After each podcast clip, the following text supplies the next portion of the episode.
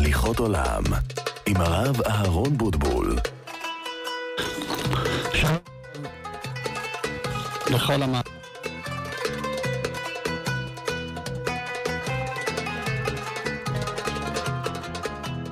שבת קודש, פרשת יתרו, אנחנו כדרכנו נפגשים פה. אנחנו כדרכנו נפגשים פה בתוכנית הליכות עולם, שאלות ותשובות, ברורי הלכה וכדומה. מספר הטלפון שלכם לעלייה לשידור, 072-3355-921. 072-3355-921. איתנו באולפן בבני ברק נמצא יורם יצחק וזנה על הטכניקה, אליהו בן חמו על ההפקה, תודה להם על פעילותם. ולפני שנעבור לשואל הראשון, אני רוצה כמה דברים להבהיר. קודם כל, לפני שבועיים שאלו אותי האם מברכים ברכת הבשמים על טבק הערכה. ואני אמרתי שבטבק הערכה, הטבק עצמו אין לו ריח טוב, אה, זה לא בושם, והחברות מכניסות פנימה תמציות של ריח טוב. ואמרתי שזה נקרא ריח שאין לו עיקר, ולכן לא לברך על זה. יצר איתי קשר בעל מפעל טבק, שטוען שיש לו הכשר, והוא מקפיד מאוד לא לשים תמציות בטבק שלו, אלא הריח של הטבק הוא טבעי לחלוטין מתוך הגידולי קרקע, שזה עצים או עשבים וכן על זה הדרך. הטבק הזה נקרא טבק שמק, אני לא רוצה לעשות פרסומות, אבל להזכיר בכל זאת שטבק שמק זה הטבק היחיד שקיבל הכשר מבחינה זו שהוא לא שם תמציות, וניתן לברך עליו אה, מיני בשמים. כל חברות האחרות של הטבק שיש להם ריח טוב, אין מברכים עליהם, בגלל שזה נקרא ריח שאין לו עיקר. דבר נוסף, נשאלתי השבוע אה, לגבי מצלמות אבטחה. אדם שהוא מוקף מצלמות אבטחה בכל ביתו, ובפועל יוצא מצב שהוא נמצא עכשיו בחצר, בצהריים, והוא משחק עם הילדים, והתנועות שלו נקלטות בזיכרון של המצלמה. במוצאי שבת הוא יכול לדפדף ולראות את עצמו שהוא שיחק עם הילדים וכדומה. הבעיה שהמצלמה הזו עובדת לפי תנועות. היא לא עובדת באופן קבוע, אלא ברגע שיש תנועה, היא מתחילה לעבוד. ואומר, יוצא מצב שזה שאני עכשיו הייתי בחצר ועשיתי תנועות גוף, זה בעצם מה שהפעיל את המצלמה, והמצלמה מתחילה לעבוד בגללי.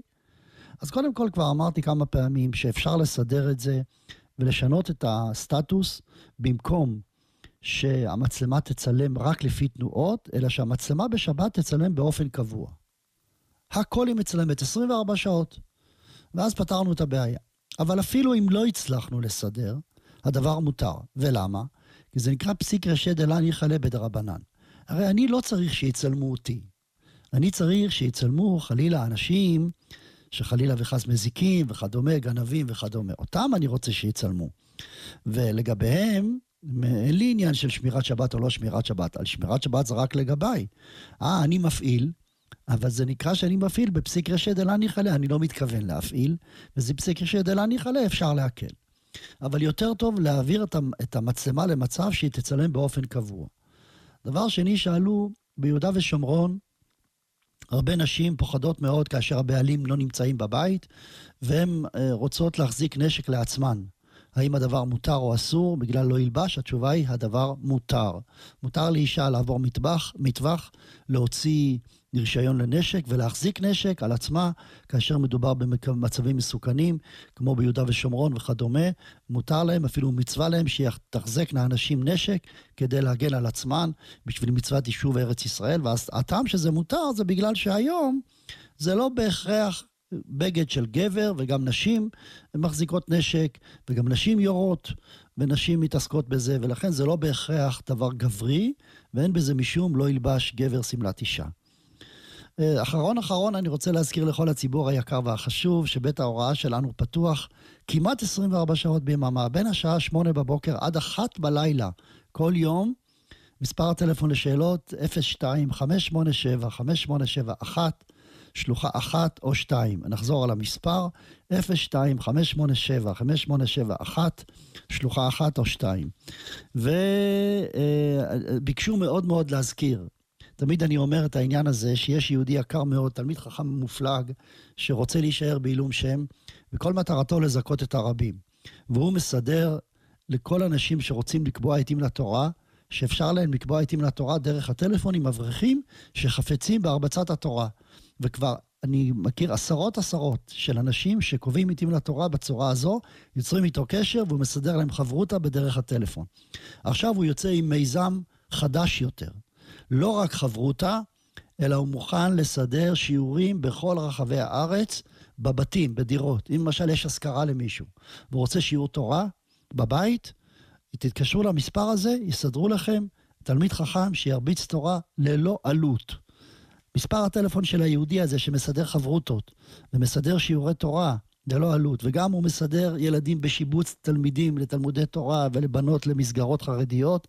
מספר הטלפון שלו, מספר שתרשמו אותו, מספר מאוד מאוד חשוב, 052 76 11122 052 76 11122 ועתה נעבור לשואל הראשון, בבקשה. שלום רב. הלו? כן, שלום לך, בבקשה. שלום הרב, ויישר כוח על התוכנית. יש לי. בבקשה שתי שאלות. כן, שאלה ראשונה...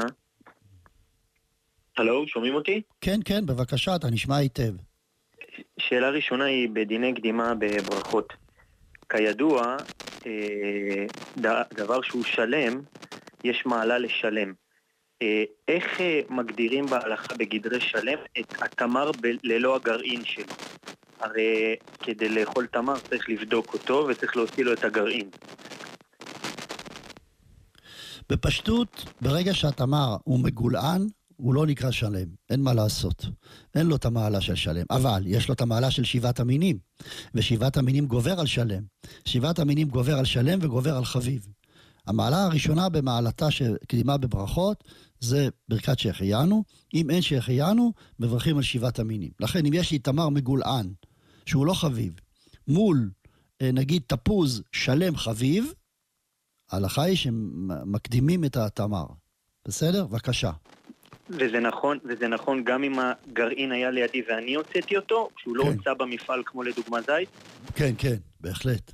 אם הוצאת, ברגע שמברכים הוא צריך להיות שלם. אם ברגע שמברכים הוא לא שלם, וכך צריך לנהוג בגלל העניין של, ה, של, ה, של החשיבות של בדיקה, שלא יהיה חרקים וכדומה, בהחלט.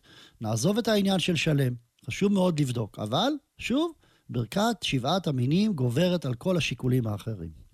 בבקשה. אוקיי, תודה. ושאלה שנייה, אה, אומנם זה טיפה אה, רחוק עדיין, אבל שמעתי את הרב כמה פעמים אומר לגבי אה, כל העוגיות יין אה, בפסח, שכדי לתת לזה הכשר, בד"ץ בית יוסף ביקשו לעשות קו שלם, ואז אה, המהנדס, בגלל הקורונה, לא נכנס לארץ. אה, שמעתי את הרב אומר את זה לפני שנתיים או שלוש שנים. כן. אה, רציתי לשאול אם הרב יודע, כי הגענו, אה, כבר עברו שנתיים ושלוש, לא, ועדיין לא לצערי הרב. אין לי, אין לי בשורות. חשבתי שבשנה שעברה זה יהיה.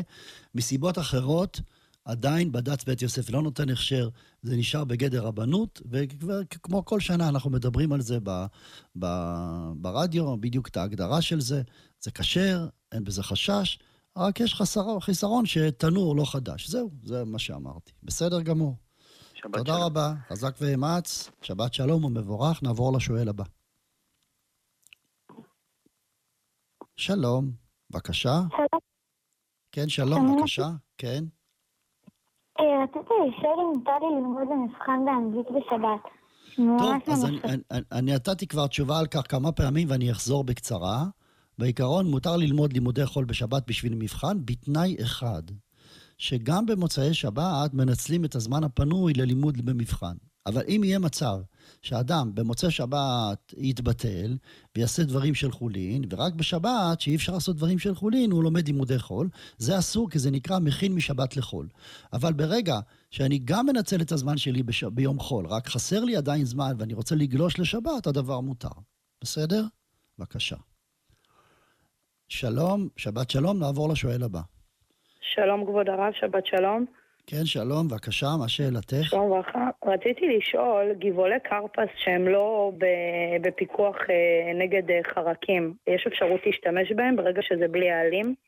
התשובה היא כן, אפשר לקחת את הגבעול בלבד, לשטוף אותו היטב היטב, להתבונן בו שאין בו, בו כרסומים וכדומה, ואפשר להשתמש בו, בהחלט. העיקר ההקפדה בסלרי, עיקר ההקפדה בסלרי זה העלים, שם יש בעיה, אי אפשר לאכול עלים אם זה לא גידול מיוחד, אבל הקלח עצמו ניתן אם שוטפים אותו היטב היטב. בבקשה. אני כן, מודה לכם, תודה רבה שיש שבת שלום. שבת שלום, נעבור לשואל הבא. בבקשה לכבות את הרדיו. אה, אפשר לדעת שידור? כן, כן, את בשידור. אוקיי. מה השאלה? אה, השאלה היא, אה, אלה שנוהגים, אלה שנוהגים להביא בשבת, בשבת לציפורים אוכל או משהו כזה, זה לא נחשב הופעה מרשות לרשות? טוב, אז uh, השאלה הזו של הציפורים הייתה בשבת שעברה, לא בשבת הזו, בטח אתה יודע. Uh, uh, בשבת שעברה, זה שבת שירה, יש מנהג קדום שמביאים לציפורים uh, שאריות מאכלה. התשובה היא כך, אסור לעשות את זה עם איסור בשבת, זה ברור. אין פה איסור הוצאה מרשות לרשות למי שסומך על העירוב. יש עירוב, כל הערים שלנו בארץ מוקפות עירוב. ולכן אין איסור הוצאה מרשות לרשות. מי שמחמיר על עצמו, מחמיר. מי שלא מחמיר, יש לו על מה לסמוך, לסמוך על העירוב. אבל יש בעיה אחרת, והיא עצם נתינת מאכל ומשקה לחיות שאין מזונותם עליי, אסורה בשבת. כלומר, מותר לי להאכיל בהמה, חיה ועוף, ש... שאני מצווה להאכיל אותם, שהן סומכות עליי, שהן בבעלותי. אבל אם יש בהמה, חיה ועוף שלו, של הפקר, אסור, כתוב בהלכה שאסור לתת להם אוכל. אז השאלה נשאלת, אם כך, איך מותר לתת לציפורים שהם, שהם של הפקר, איך מותר לתת להם לאכול מה, מהשאריות של החלה? על זה עונה הרב, שכל מה שאסור לתת זה כאשר אני טורח. דהיינו, למשל, אני לוקח דלעת גדולה, ואני חותך אותה לחתיכות קטנות כדי שהעיזים יאכלו. זו טרחה. בדבר של טרחה, אמרו חז"ל שמותר לעשות רק לבהמות שלי. אבל בהמות של הפקר אסור. אבל כאן, כשמדובר בשאריות של חלה, איזו טרחה יש כאן? אני מוציא את השאריות, מפזר אותן, והציפורים באות ואוכלות מעליהן. אין פה שום טרחה. לכן, בכזה מקרה, הדבר מותר גם בבהמות של הפקר. בסדר? תודה רבה. שבת שלום. שלום. חזק ואמץ. נעבור לשואל הבא, בבקשה. שלום. שלום, בבקשה, כן. אמ, האם מותר לשחק אה, מיליוני המצוות בשבת? מיליוני המצוות. מותר אה, לשחק עם מבוגרים? אה, טוב, אני אמרתי שמונופול אסור, כי מונופול יש בו משא ומתן, מקח או ממכר, ויש בו שטרות של כסף. האם במיליונר המצוות, אני רוצה לברר, במיליונר המצוות יש שטרות של כסף או אין? אני לא בדיוק יודעת. זה כמו מצוות. אז איך אני אענה? אני רוצה לדעת תשובה. כדי, אני רוצה לדעת, אולי יש לנו מישהו פה, אולי יש לנו מישהו מהמאזינים שיש לו בבית מיליונר המצוות, שייתן לנו אינדיקציה איך זה עובד, ולפי זה אני אומר אם זה מותר בשבת או אסור, בסדר? תודה רבה, שבת שלום. נעבור לשואל הבא. שלום אחי גודר. כן, שלום לך, בבקשה. אה, שתי שאלות כבוד הרב. שאלה ראשונה, יש את הפלטות שיניים ששמים אותם במים ועם חומר, שהחומר הזה מרכך את הפלטה, אה, שאפשר יהיה לשים אותו בפה, וגם צובע את המים באותו, באותו, אה, כי החומר הזה הוא צובע מים.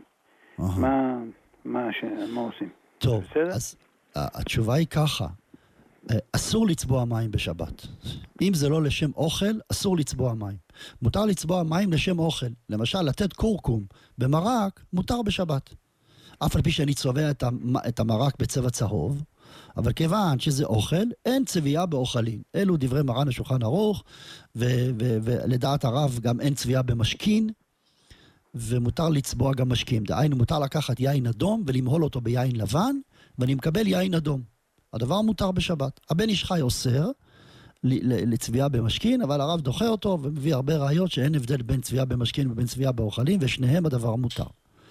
הבעיה שבמקרה שלך, זה לא נקרא אוכלים. הרי המים האלה הם לא מים ששותים אותם, זה מים שזורקים אותם אחר כך. אז כיוון שזורקים אותם זה לא נקרא אכילה. בוודאי שיש צביעה בדבר, במים שאתה לא מתכוון לאכול אותם. למשל, אביא דוגמה, צביעה במים של האסלה. מים של האסלה אף אחד לא אוכל, נכון? אבל זה מים, ושם יש איסור צביעה. הרב, עליו השלום, כתב להתיר להשתמש בסבון אסלה צבעוני מכמה סיבות. כי אני לא מתכוון, א', אני, לא, אני מתכוון רק להוריד את המים, אני לא מתכוון, וב', הוא אמר, בגלל שזה גרמה. זה נעשה בצורה של גרמה. איך גרמה? אני בסך הכל לוחץ על הכפתור או על הידית של הניאגרה, והמים יורדים מעליהם וצובעים את המים. אבל אם אני עושה בידיים, אסור.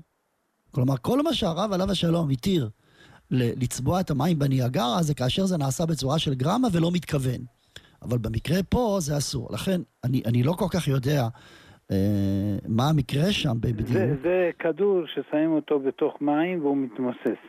והכדור הזה, הוא צובע את המים, במקביל הוא עושה את הפעולה שהוא עושה... ואין שום כדור שהוא לא צובע מים, אה? לא, זה אני לא יודע. אני, אומר, אם... אם זה אפשר לבדוק, כרגע מדברים על המקרה הזה. זה, זה, זה נקרא צובע, זה פשוט שזה נקרא צובע וזה לא נקרא גרמה, זה נקרא בידיים, אני זורק את הצבע פנימה לתוך, היה, לתוך המים, נראה לי שצריך להחמיר בזה. אוקיי. קשה להתאים. שאלה שנייה כבוד הרב, כשעושים אה, בצק, אה, שתי קילו בצק, אה, כשעושים הכל ביחד, צריך, אפשר לברך, אבל כשמפרידים, אמנם, וחצי עפו, וחצי לא עפו, זה כבר אבוד מבחינת ברכה, נכון? נכון, נכון. אם יש לי עכשיו שני קילו, וחצי אני אופה היום, וחצי אני אופה בעוד שבועיים, ואני מקפיא את הבצק, אין דין הפרשת חלה בכזה מקרה, בהחלט. נכון, אתה לא, צודק. לא, גם באותו זמן, כאילו, אם כבר חצי, אבל אם אפשר לנשוך ביניהם, כן אפשר לעשות את, ה, את ברכת, החל, אה, חלה. ומתי אפית אותם? את הכל אפית היום? אה, את הכל עפו באותו יום. רק מה, אה, לא עשו את, ה, את הנשיכה, את החיבור. החיבור לא נעשה. החיבור לא עשה. חלק עפו, חלק לא עפו. ואז נזכרו שלא עשו חלה. שאלה אם אפשר לעשות או אי אפשר לעשות. אז אפשר לעשות חיבור עכשיו בלחמניות שנוצרו. תיקח את כל הלחמניות, תחבר אותם, אז יש חיוב חלה, מה הבעיה? אה, אפשר? שאחרי אפייה אפשר ניתן לחבר בלחמניות ולעשות? מה עושים, אני רוצה להגיד לך, מה עושים במצות עבודת יד? זה בדיוק מה שעושים במצות עבודת יד. אתה יודע, מצות עבודת יד, יש הלכה מפורשת שאסור לאפות עיסה יותר משיעור חלה. זה תקנה של חז"ל. למה? כדי שלא תחמיץ. אז איך מפרישים חלה? עושים עיסות קטנות, ואופים את המצות, ואחר כך לוקחים את כל המצות, מניחים אותם על השולחן, ואז מניחים עליהם בד, ומפרישים חלה עם ברכה. זה בדיוק מה כן, שעושים בכל גם, המאפיות. גם אם הבצקים הם לא אותו סוג, כלומר, כל אחד נעשה לא, אחד לא, ללחמניות לא, ואחד לא. לעוגה, זה אפשר לדעת. ודאי שלא, אתה עכשיו שואל שאלה שנייה. נכון, אני שואל שאלה זה... שנייה, נכון. שאלה שנייה, לא, כן. בשום פנים ואופן אין לצרף שני בצקים שכל אחד בסוג אחר. זה לא מצטרף בכלל. כל מה שאמרתי, דיברתי באותו סוג של בצק. אבל אם זה כן. שני בצקים שונים, הם לא מצטרפים, אפילו אם אני אכניס אותם אלף פעמים בתוך שולחן עם מפה, זה לא יצטרף, כי זה כל אחד תכלית אחרת ותוכנית אחרת. זה בצק מתוק, זה בצק מלוח, זה בצק אה, אה, כוסמין, זה בצק חיטה, כל אחד עם מה שהוא מקפיד. בוודאי שלא מצטרף. בבקשה. תודה, תודה רבה. רבה שבת שלום. כן, נעבור לשואל הבא. כן, שלום הרב. שלום, בבקשה. אה, אם יש לי שני עצים פרי שונים, ואני קוטף מכל עץ כמות מסוימת, האם אני צריך לאסר אותם בנפרד, אחד בנפרד, או לאסר אותם אה, על שניהם בברכה אחת? אה, מה אתה מתכוון שני עצי פרי שונים? תפוז ותפוח? תפוז ותפוח? יש לי עץ אשכולית ועץ לימון. הבנתי. האם אני צריך לאשר אותם שתיהם בנפרד, או שתיהם ביחד בברכה אחת? אפשר לקחת מזה יותר מאחד ממאה, ומזה יותר מאחד ממאה, ולברך ברכה אחת על, על כל ההפרשות האלה, בהחלט. בסדר? כן. דהיינו לעשות, כן. לקחת יותר מאחד ממאה מפה, יותר מאחד ממאה מפה, לשים אותם בצד ולהגיד, יותר מאחד ממאה שיש כאן, הרי הוא תרומה גדולה. אותה אחת ממאה שיש כאן ועוד תשעה חלקים כמותו בצד צפונו של הלימונים והאשכוליות, יהיה מעשה ראשון. אותו אחד שיש כאן, מהאשכולים והלימונים, יהיה תרומת מעשר. מעשר שני בדרומם של האשכולית והלימונים, יגיד את זה. ואחר כך, ואני עכשיו מחלל את האשכולית על מעשר שני, אני מחלל לפרוטה חמורה. אם אין לך פרוטה חמורה, תיקח סוכר שיש בו שווה פרוטה, תעביר את הקדושה של המעשר שני לסוכר, ותזרוק את הסוכר לזבל. טוב, ככה אני תמיד אומר למי שאין פרוטה חמורה. בסדר גמור, חזק ואמץ, תודה. תודה רבה. שבת שלום, שבת שלום. נעבור לשואל הבא. שלום. שלום רב, בבקשה. והכנו את המחם בשבת, והרתחנו אותו והכל, העברנו אותו למצב שבת, ואז כנראה בשבת אחד הסירים חיבה אותו והמים רותחים. האם מותר לי להעביר אותו למצב שבת? לא, לא, לא, בשום אופן לא. אין שום היתר להעביר למצב שבת ממצב של אפס. ואני אסביר. כיוון שברגע שאתה מעביר אותו למצב שבת, אולי אין פה בישול כי המים רותחים. אבל יש פה איסור הבערה, כי הרי גוף החימום הוא כבוי. וברגע שאתה לוחץ מצב שבת, אתה מדליק גוף חימום. להדליק גוף חימום זה איסור תורה. איזה איסור? איסור שאתה מדליק אש. עכשיו תשאל אותי, איך יכול להיות אש בתוך מים? התשובה היא, גוף החימום בתוך המים הוא מצופה מתכת, ובתוכו יש אש, והאש בוערת ומחממת את המים. וכאשר אתה לוחץ על הכפתור של השבת, אתה מדליק גוף חימום. הדלקת, הדלקת גוף החימום זה איסור דאורייתא שלא תבערו אש בכל מושבותיכם. לכן פשוט וברור שאין שום היתר לעשות את זה. זה איסור תורה. זה כמו לנסוע ברכב בשבת. טוב, בבקשה. תודה. ש... שבת שלום. כן, נעבור לשואל הבא. שלום. כן, שלום, בבקשה. שלום, שלום. אה, רציתי לשאול לגבי שקיות אה, אלבד אה, שקניתי, שהמטרה שלהם היא לחליטה של עלים, של נאנה. כן. האם מותר להשתמש בזה בשבת, או שיש בזה איסור בורר? טוב. טוב, התשובה היא, זה בדיוק דומה לשקית תה. מה ההבדל בין זה לבין שקית תה? גם בשקית תה זה בורר. למה? אני לא רוצה שהגרגירים הדקים של התה ייכנסו פנימה לתוך המשקה, כי הם מרים מאוד ולא טעימים. אני רוצה להפריד בין התמצית לבין הגרגירים. אז לכאורה יש לי פה פעולה של בורר, נכון? התשובה היא באמת צריך להיזהר. כששמים שקית תה, לשפוך על זה את המים מכלי שני, ולתת לזה לתת לזה, להוציא את התמצית מאליה. לא לנער אותה בתוך התה. מי שלוקח את השקית ומתחיל לנענע בתוך התה, זו בעיה. כי הנענוע הזה הוא בעצם פעולה של בורר, וזה אסור. עכשיו, לגבי השאלה שלך, יש אפשרות נוספת להתיר. איך? אם אני לוקח עכשיו מסננת, מניח אותה על גבי הכוס, ולוקח את אותה שקית של אלבד מלאה בתמציות, ב, ב, נגיד בעשבי תבלין למשל, כן? ואני שם את השקית הזו על גבי המסננת, מותר לי לקחת עכשיו מים רותחים, מכלי שני אני מדגיש, כי בכלי ראשון אסור, ולשפוך על גבי המסננת, והמים עוברים דרך המסננת ונכנסים פנימה ומקבלים את התמצית של התה. זה מותר. למה? כי אני שופך מים נקיים, בלי תערובת, הם נשפכים על האלבד ומתערבבים, והם יוצאים מעליהם נקיים. אני שפכתי נקיים וקיבלתי נקיים. איסור בורר זה כאשר אני שופך לתוך התמצית, לתוך המסננת, תערובת. אבל כשאני שפכתי מים לא הייתה תערובת, שפכתי מים בלי תערובת. זה חידוש גדול, אבל אלו דברי מרן השולחן ערוך, מפורש, בסימן אה, שי"ט, סעיף י', שכותב מפורש שמותר לעשות את הפעולה הזו. אז יש לנו אפשרות פשוטה מאוד איך לסנן, למשל אם אדם רוצה לסנן נענה, אה, בגלל שהוא פוחד מהחרקים. אז הפתרון הוא פשוט, לקחת את עלי הנענה, לשים אותם על מסננת 70 מש, שהיא מפרידה בין החרקים. לשפוך מים רותחים מכלי שני, אני מדגיש מכלי שני, לא מכלי ראשון. דהיינו, לקחתי מהמחם כוס, לוקח את הכוס הזו שהיא כלי שני, שופך על גבי הנענה, כשהמסננת נמצאת מתחתיה, המים עוברים דרך הנענה, מסתננים ומקבלים טעם של נענה, הדבר מותר.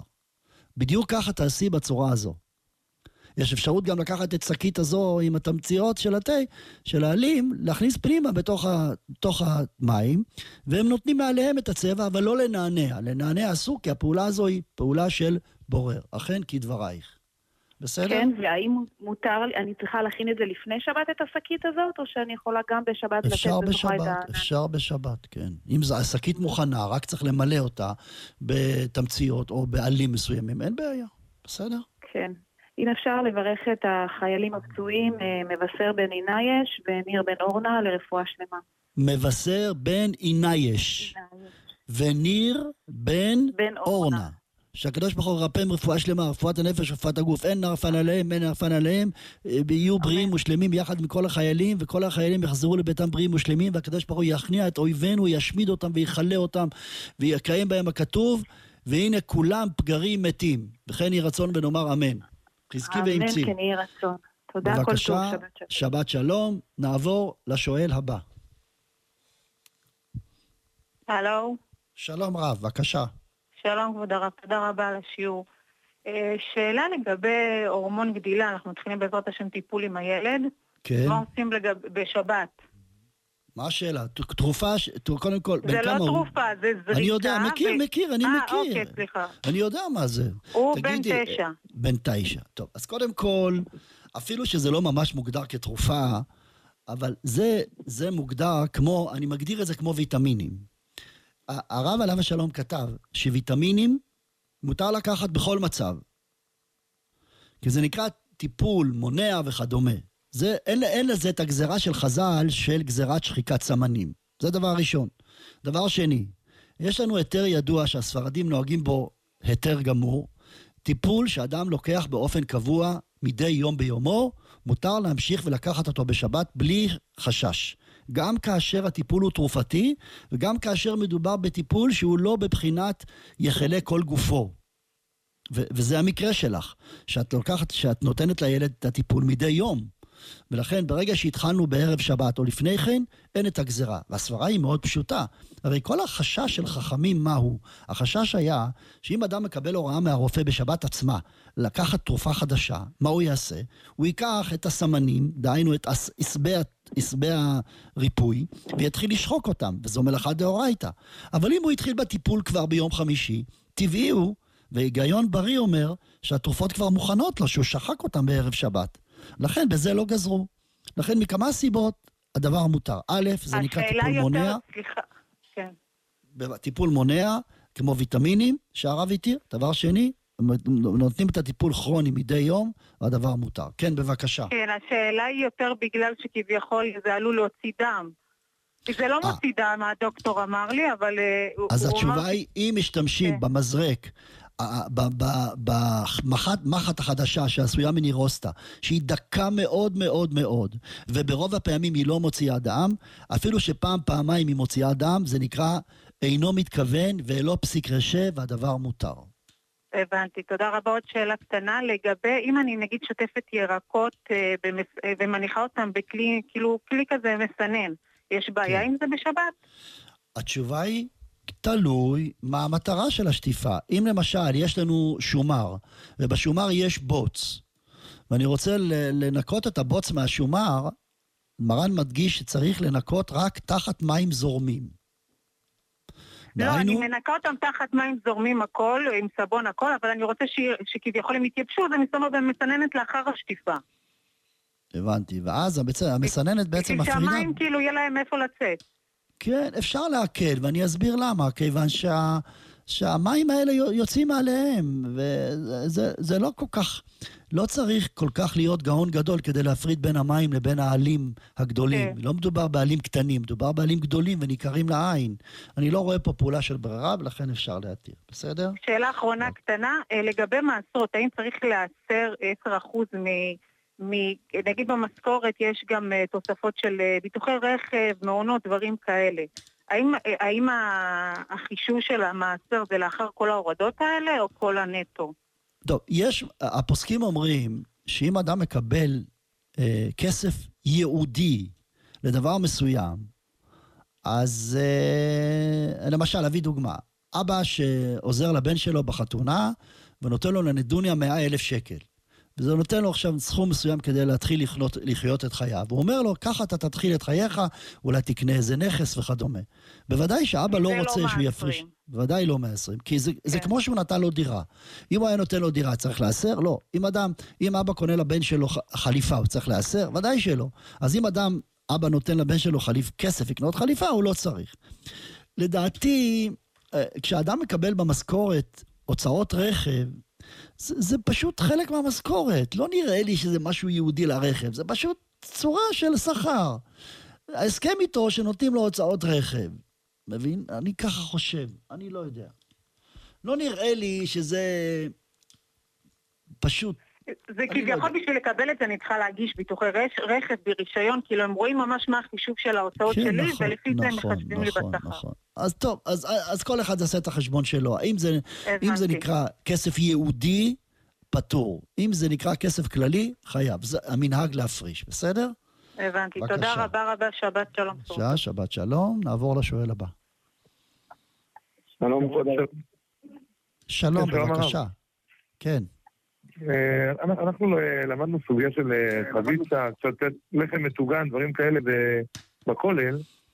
אין אין איזושהי בעיה בגדר, אז רצינו לומר בכלל, אנחנו יודעים שההלכה מפורסמת, אם לוקחים לחם, מתגנים אותו ועושים אותו פחות מכזית, ככה מפורסם, לברך על זה מזונות. ואם זה יותר מכזית, לברך על זה המוציא. אז מה השאלה? לפי, לפי ההגדרה שעלתה לנו, כששמים שמן מועט היום, הדרך לעשות לחם מטוגן, לוקחים צלחת, שמים ביצה, טובלים את הפת, ושמים קצת שמן במחבת. לפי מה שיצא לנו זה אמור להיות המוציא, לא... התשובה לא היא. התשובה היא, אכן כדבריך, צריך שהטעם של הטיגון יחדור פנימה לתוך הלחם. ואם אתה זאת חותך אומרת, את לחם הלחם, מטוגן של היום זה לא זה. לא זה. התשובה, אם אתה חותך את הפרוסה באמצע, ואתה רואה שהחלק הפנימי נשאר לחם רגיל והוא לא מטוגן, והביצה לא חדרה פנימה, ברכתו המוציא. אני מסכים איתך. רגע, הטיגון שלו הוא מחמת הביצה או מחמת השמן? גם וגם. גם ביצה יש בה דין של בישול, זה נוזל. אם אתה לוקח אה, קמח מצות ושם עם ביצה, הקמח מצות מתבשל עם הביצה. אבל צריך שזה יחדור פנימה. לכן, כדי שזה יחדור פנימה, צריך שה, שהפרוסה תהיה דקה מאוד, וגם שזה יתבשל זמן יחסית ארוך בשמן, והשמן יהיה עמוק, והביצה תחדור פנימה. ממש, שאם אתה חותך את הפרוסה באמצע, אתה תיגע באמצע, אתה תרגיש שהחלק הפנימי גם כן יתבשל, או בשמן או בביצה, דהיינו נוח. בסדר? הבנתי. אז עוד- משהו קטן, לג- לגבי העיבוד הרפת שם, שמרן מביא אדם שמטבל פיתו ביין. אז ראינו שמרן כותב שזה גם נקרא פחות זה גם נקרא עיבוד או הרפת. כן. ביצה זה יכול להיות דבר כזה או שרק יין? הרי הלחם הוא נצבע פה. כן, הכוונה, הכוונה ש... ש... אני דיברתי כרגע מדין עכשיו אני שואל מדין אחר, מדין עיבוד. הרפת. מרן כותב, למשל, כן. אם אדם עושה, אם אדם עושה, לוקח אבקת קקאו ומערב עם פירורי לחם, אז מברך על זה בורא מיני מזונות. אפילו שזה לא עבר בישול, כי, כי לא רואים את הלחם, לא רואים. אין, אין היכר ללחם, פשוט שלא רואים שזה סימן של לחם. אז אז בי- ביצה זה גם כן יכול להיות דבר כזה? שהלחם כולו כן, עטוף אבל- בביצה? אבל, ביצה, ביצה חיה, לא מבושלת? יש דבר כזה? לוקחים ביצה לא, חיה ושמים הביצה הזאת ששמנו אותה, הלחם אחרי הטיגון, יוצא, רואים אותו לחם שכולו עטוף אה, בביצה, הוא נהיה צבע אחר. לא, אבל, אבל כאשר אתה נוגס אתה רואה את הלחם. מה, אתה, אתה חותך אותו באמצע, אתה רואה לחם. אבל מה נראה שעכשיו לי. הרב הגדיר שה- שהוא כולו ספוג, רואים את הכל חדר פנימה. כאשר אתה עושה פונצ'ים עם פירורי לחם, גם כאשר אתה אוכל, אתה לא רואה לחם, זה נאבד. זה עטוף בשוקולד מכל צדדיו. אבל פה, כשאתה חותך, אתה רואה בפנים. אתה רואה את הלחם. מה שבחוץ לא רואים זה עדיין לא ראייה. בסדר אבל גמור. מה שהרב הגדיר מקודם, שכאשר זה חודר פנימה, כולו חודר פנימה. כן. שרק אז זה ייחשב כטיגון. אני רוצה להגיד, השאלה שלי, אם זה ייחשב עיבוד או הרפת, אולי נעשה סבל שם מחמת השיטה של הרמב"ם אבל שם. גם בשביל אה, לאבד תוריתא דנהמה, צריך שבחלק כן. הפנימי לא יהיה לו תוריתא דנהמה. שלא יהיה לו בכלל תוריתא דנהמה. אבל אם אני וזה לא יכול. לקרות בטיגון, הרב אומר, בביצה? ודאי שלא. כי אני חותך את הלחם, בפנים אני רואה לחם רגיל. ובכל טוב. זאת זה כן נקרא לחם מטוגן?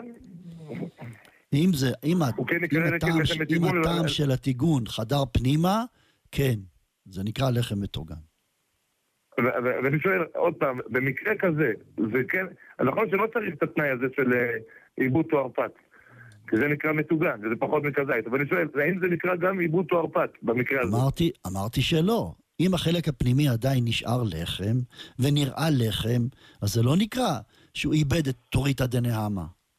כי רואים שזה לחם. טוב? בבקשה. תודה רבה. חזק. ואמץ? שבת שלום. הרב? כן, שלום. הרב? הרב, זה, אני עדיין, אני, זה הרב שלי, אנחנו לומדים בכל ערב. אני משגיח כן. כשרות בצבא, בסיירת גולני. עכשיו, אז לפי מה שאתה אומר, אם עושים על פלנצ'ה, שזה לא שמן עמוק, אם עושים אה, אה, לחם מטוגן וחותכים אותו נגיד פרוסה על ארבע, אז אה, כאילו, אז תמיד זה יהיה המוציא לחם מהארץ לפי דבריך.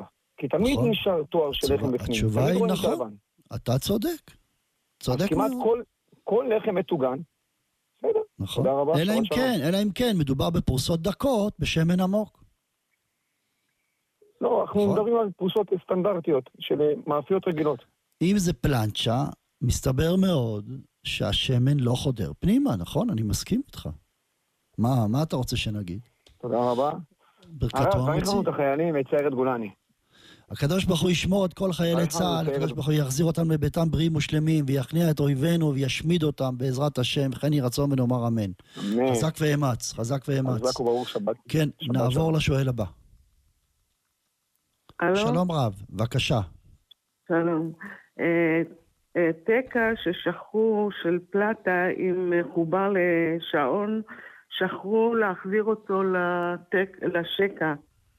וזה היה מחובה השעון. נו, היה מותר להחזיר את זה כשזה בשבת? מחובה השעון? בשבת? כן, ובעוד חצי שעה השעון ידלק ויחזיר את הזרם, נכון? כן, כן. אסור, אסור, בטח שאסור, זה נקרא גרם הדלקה. מותר לעשות את זה על ידי גוי. בדיוק את המקרה הזה מותר על ידי גוי, אבל על ידי יהודי אסור. אין שום היתר לעשות את זה. אם אני עושה פעולה ש- שהתוצאה שלה לא קורית עכשיו, אלא היא תקרה לאחר חצי שעה, זה נקרא גרמה. גרמה אסור לעשות בשבת. בוודאי לא כשמדובר... מחובר ל- כן? כשזה מחובר לשקע. אה, שמעתי פעם שעם עם שעון מותר להזיז כשזה מחובה או יש שזה הבדל, אז. אז אני אסביר בדיוק מה מותר ומה אסור. וזה, וזו, את יודעת מה, הרבה רבנים אמרו שיותר טוב לא לדבר על זה כי זה יוצר בלבול. אז אני אגיד בדיוק, אם כבר שאלת, נגיד מה מותר, מה אסור. מותר בשעון שבת להמשיך את המצב הקיים. דהיינו, ברגע זה הוא דולק, ובעוד חצי שעה זה עומד לכבות, אני עושה שזה לא יכבה בעוד חצי שעה. אני ממשיך את המצב, המצב הנוכחי שהוא דולק, אני עושה שהוא ימשיך לדלוק. או להפך, עכשיו הוא כבוי, בעוד חצי שעה הוא עתיד לדלוק, אני עושה שהוא ימשיך להיות כבוי. זה מותר. אבל לשנות את המצב אסור בשום פנים ואופן. אם עכשיו הוא כבוי ואני אעשה שהוא ידלק, אסור. אם עכשיו הוא דולק ואני אעשה שהוא יכבה, אסור. כי אני שיניתי את המצב. טוב? בסדר עכשיו גמור. עוד שאלה, מותר לשתות או לאכול עוגה אחרי תפילת שחרית, לפני התפילה? לפני הקידוש התכוונת. כן, גם ביום חול, בלי קידוש. עושים אה, ברכות השחר, מותר לשתות או משהו לפני התפילה התשובה היא, משהו? גברים אסור להם לאכול לפני תפילת שחרית. נשים מותר, אישה ספרדיה, מותר לה לאכול לפני תפילת שחרית. אבל רק ספרדיה. אשכנזייה אסור לה, למה? מה ההבדל בין ספרדיה קידוש. לאשכנזייה? לא מדבר על קידוש, אני מדבר יום חול, אמרת לי יום חול. כן, נכון? כן, כן. אז אני מדבר עכשיו כן. על יום חול. למה יש הבדל בין אשכנזייה לספרדיה? כי ספרדיה לא חייבת דווקא תפילת שחרית, היא יכולה להתפלל מנחה וערבית. אבל אישה אשכנזייה חייבת שחרית ומנחה, כך פסק המשנה ברורה, כך פסק, פסקו הפוסקים האשכנזים. ספרדיה יכולה להסתפק במנחה, יכולה להסתפק בערבית, תפילה אחת ביום. אישה אשכנזייה חייבת שתי תפילות ביום, שחרית ומנחה, ולכן יש לה דין שאסור לה לאכול לפני תפילת שחרית, כדין גבר. אבל אישה ספרדיה, מותר לה לאכול לפני תפילת שחרית. בסדר? בבקשה. עכשיו, אם החזירו את התקע, זה נקרא חילול השם? חילול שבת? חילול שבת. בדיעבד זה, עברו פה על איסור דה רבנן בשבת, כן, לא איסור דאורייתא, איסור דה רבנן, כן. טוב? אה, טוב, תודה. בבקשה. חזקי ואמצי, שבת שלום. נעבור לשואל הבא. כן, שלום הרב. כן, שלום, בבקשה. אה, רציתי לשאול שאלה, אה, יש אצל, אה, זה נפוץ אצל סתם בחורות חרדיות, יש דבר כזה שנקרא הקרנות, סרט לנשים. נו, אז מה השאלה אה, עכשיו? עכשיו, אה, אה, זה עובר בדיסקונקים מאחת לשנייה. עכשיו, כן, בהתחלה עכשיו כתוב איסור חמור, אין להעתיק, גזל. עכשיו, זה דברים שנמצאים כמעט אצל כל אחת, כאילו... זה עובר מיד ל- ליד, כאילו, זה לא... הבנתי את השאלה. עכשיו אני חוזר על השאלה שלך, האם מותר לצפות בלי לשלם? זו השאלה. כן. אז התשובה היא ככה. דיברתי, קודם כל אני רוצה לומר שדיברתי על כך עם אחת המארגנות הגדולות של הסרטים הללו, גברת אברהמי. היא דיברה איתי כמה פעמים והיא אמרה לי שזה גורם לה צער ונזק גדול מאוד. כל סרט עולה לה 150 אלף שקל, כך היא אמרה. היא משלמת לשחקניות, ויש שחקניות מפורסמות. זה לא צ'לבל הצגה של בית יעקב. זו עבודה מקצועית מאוד, נסיעות לחוץ לארץ. ואחרי שהיא השקיעה 150 אלף שקל, פתאום כולם מפסיקים לקנות ממנה, וזה נזק בל ישוער. והיא מאוד מאוד בצער, והיא מבקשת מכולם לשלם. עכשיו, את שואלת מבחינה הלכתית, אז התשובה היא, מבחינה הלכתית ממש ממש, ברגע שהסרט הזה כבר גלש לאינטרנט, והוא נמצא בהישג יד של כל אחד ואחת, כל אחת ואחת, אז את צודקת שכבר היא לא יכולה לדרוש במפגיע כסף על זה. אבל אני אומר שכל אחת תשלם מה שהיא יכולה. כל אחת שתשלם מה שהיא יכולה. היא דורשת 25 שקלים, את יכולה לשלם 10 שקלים, תשלמי 10 שקלים, בשביל כל צפייה. כמה שאת משלמת זה טוב. אבל להגיד שבלי זה זה גזל, קשה להגיד. למה קשה להגיד שזה גזל? בגלל שזה כבר נמצא ברשות הרבים, וזה מונח וזה מופקר. אז ברגע שזה מופקר, אז, אז כמובן, הראשונה שלקחה את הסרט הזה והפיצה אותו באינטרנט, עשתה עבירה מאוד חמורה של גזל. אבל אחרי שזה כבר עבר ל- לרשות הרבים וזה נמצא בהישג יד של כל אחת, כבר קשה מאוד לתבוע בכסף על כך. אבל אני שוב חוזר, ועשית הישר והטוב. כל אחד, כל אחת ואחת תחשוב על ההשקעה שלה. תחשוב שאת נהנית ממה שהיא השקיעה, אה, ורצוי מאוד שכל אחת תשקיע ותחזיר לה משהו.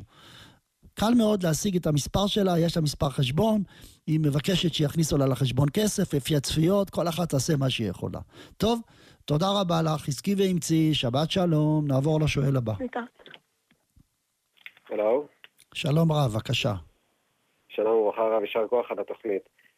אה, בבקשה. רציתי לשאול אה, שתי שאלות אם אפשר בבקשה. אה, הרב אמר לפני איזה חודשיים שיעור מסוים למדידת שמן לעיסה שיהיה מזונות. רציתי בבקשה לדעת כמה זה. טוב, כפי בדיקה שעשינו, שלושת רבעי כוס לקילו קמח. עד אז המוציא, עד אז זה המוציא, כן. שזה היה 175 cc, משהו כזה, כן. וכאילו 176 זה כבר המוציא, כן. ובפיצה מה... לא, מה? מ- זה מזונות התכוונת, כן. מ-176 שיהיה מזונות, סליחה, כן. כן. עכשיו, לפי זה בפיצה צריך שירגישו את הטעם של השמן? אה, כן, אבל צריך להרגיש את הטעם של החלב, התכוונת. הרי פיצה של הבד"ץ שמים בזה חלב. אתה יודע? והם אומרים שברכתו מזונות בגלל החלב. והרב, עליו השלום, טוען שזה לא מספיק ששמים חלב, כי צריך לטעום את החלב. ובבדיקות שעשינו כמה וכמה פעמים, כשאני לקחתי את הבצק עצמו של הפיצה, בלי התוספות למעלה, וטעמתי את הבצק עצמו, ראיתי שלא טועמים חלב. ולכן, לדעת הספרדים, כל הפיצות של הבד"ץ, שהם טוענים שזה מזונות בגלל החלב, צריך לברך עליהם המוציא, לפי הספרדים. הבנתי. אה, שאלה שנייה, מי שהתפלל אה, מיושב בזמן תפילה, ומחמת שהוא לא היה יכול, ותוך כדי, והגיע הזמן במשך הזמן תפילה שהוא יכול אה, להתפלל בעמידה. הוא צריך לחזור להתפלל כן, בעמידה? מרן מפורש בשולחן ערוך כותב שהוא חייב לחזור ולהתפלל, אם, אם נשאר הזמן. הוא יכול לעמוד, חייב לחזור ולהתפלל. זו הלכה מפורשת בשולחן ערוך. שב... כן, לא, אני שואל בגלל שביביע אומר הוא כתב שאין חוזר, ובהלכה ברורה עם עוצבות, אז אה, הוא אמר שהוא דיבר עם מרן, ואמר לו שאין, שמשנה, שאין חוזר ומשנה אחרונה עיקר. כן, טוב. שאלה בסדר. מה.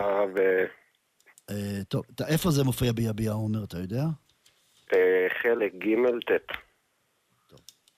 בסדר גמור. שווה לי לבדוק את זה. אז כאילו, כאילו אני שואל מצד ההלכה ברורה שהוא כותב שהוא הבנתי, דיבר עם הבנתי, מרן. הבנתי, אני יודע, בסדר, אני, אני אבדוק את זה. תרשה לי לבדוק את זה, בלי נדר, אני אתן תשובה לזה בשבוע הבא, בלי נדר. חזק ואמץ, בבקשה. הבנתי. אה, עוד שאלה, אה, מה הגדר של הפסד ממון לעניין תפילה בציבור?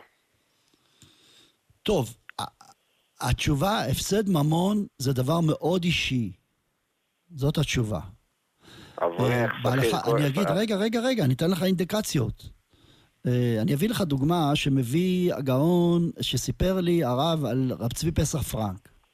רב צבי פסח פרנק, פעם היו נוהגים להביא ביצה לבדוק אצל החכם, כי הביצים היה בהם חשש ספנא דהרא, ואם יש ביצה בדם, דם בביצה, אז היא אסורה לפעמים. אז לפעמים היה מצב שמביאים ביצה לרב. היום לא מביאים ביצה לרב, כי היום אם יש דם, מוצאים את הדם ואוכלים את הביצה. אז הגיעה ילדה לביתו של הרב פרנק עם ביצה, והרב פרנק הסתכל ואמר שבהפסד מרובה אה, מותר, ובהפסד מועט אסור. אבל זו הייתה ילדה, אי אפשר להגיד לי ילדה. מרובה מועט. אז הוא שאל אותה, איפה את גרה? אז הוא, היא אמרה שהיא גרה בגבעת שאול. רב צבי גר בגאולה. אז הוא אמר לה, איך באת מגבעת שאול? אז היא אמרה, באתי ברגל. זה לא הגיוני שהיא תיסע באוטובוס בשביל ביצה, כי האוטובוס עולה פעמיים מביצה. אז הוא אמר, אה, הם כנראה עניים. אז הוא אמר, אם ככה, הביצה מותרת. תגידי לאמא שהביצה מותרת. זאת אומרת שהמושג של הפסד הוא מאוד אישי. יש אדם שביצה בשבילו היא כלום, ויש אדם שביצה בשבילו היא הרבה. למשל, ביצה שנכנסה לתוך השירותים, שהרב פוסק שלכתחילה אסור לאכול, אבל בהפסד מרובה מותר לאכול. מה זה הפסד מרובה? תלוי באדם. יש אדם ש-200 שקל זה לא הפסד מרובה, ויש אדם ששקל זה הפסד מרובה. אז זאת התשובה. קשה לתת לזה? הגדרה. מה? כאילו זה כל אחד משתנה לפי עצמו, אברך כולל שעכשיו. מאחר עשר, מורידים לדוגמה 10 שקל על אה, שעה שהוא מאחר, זה נקרא לו הפסד ממון?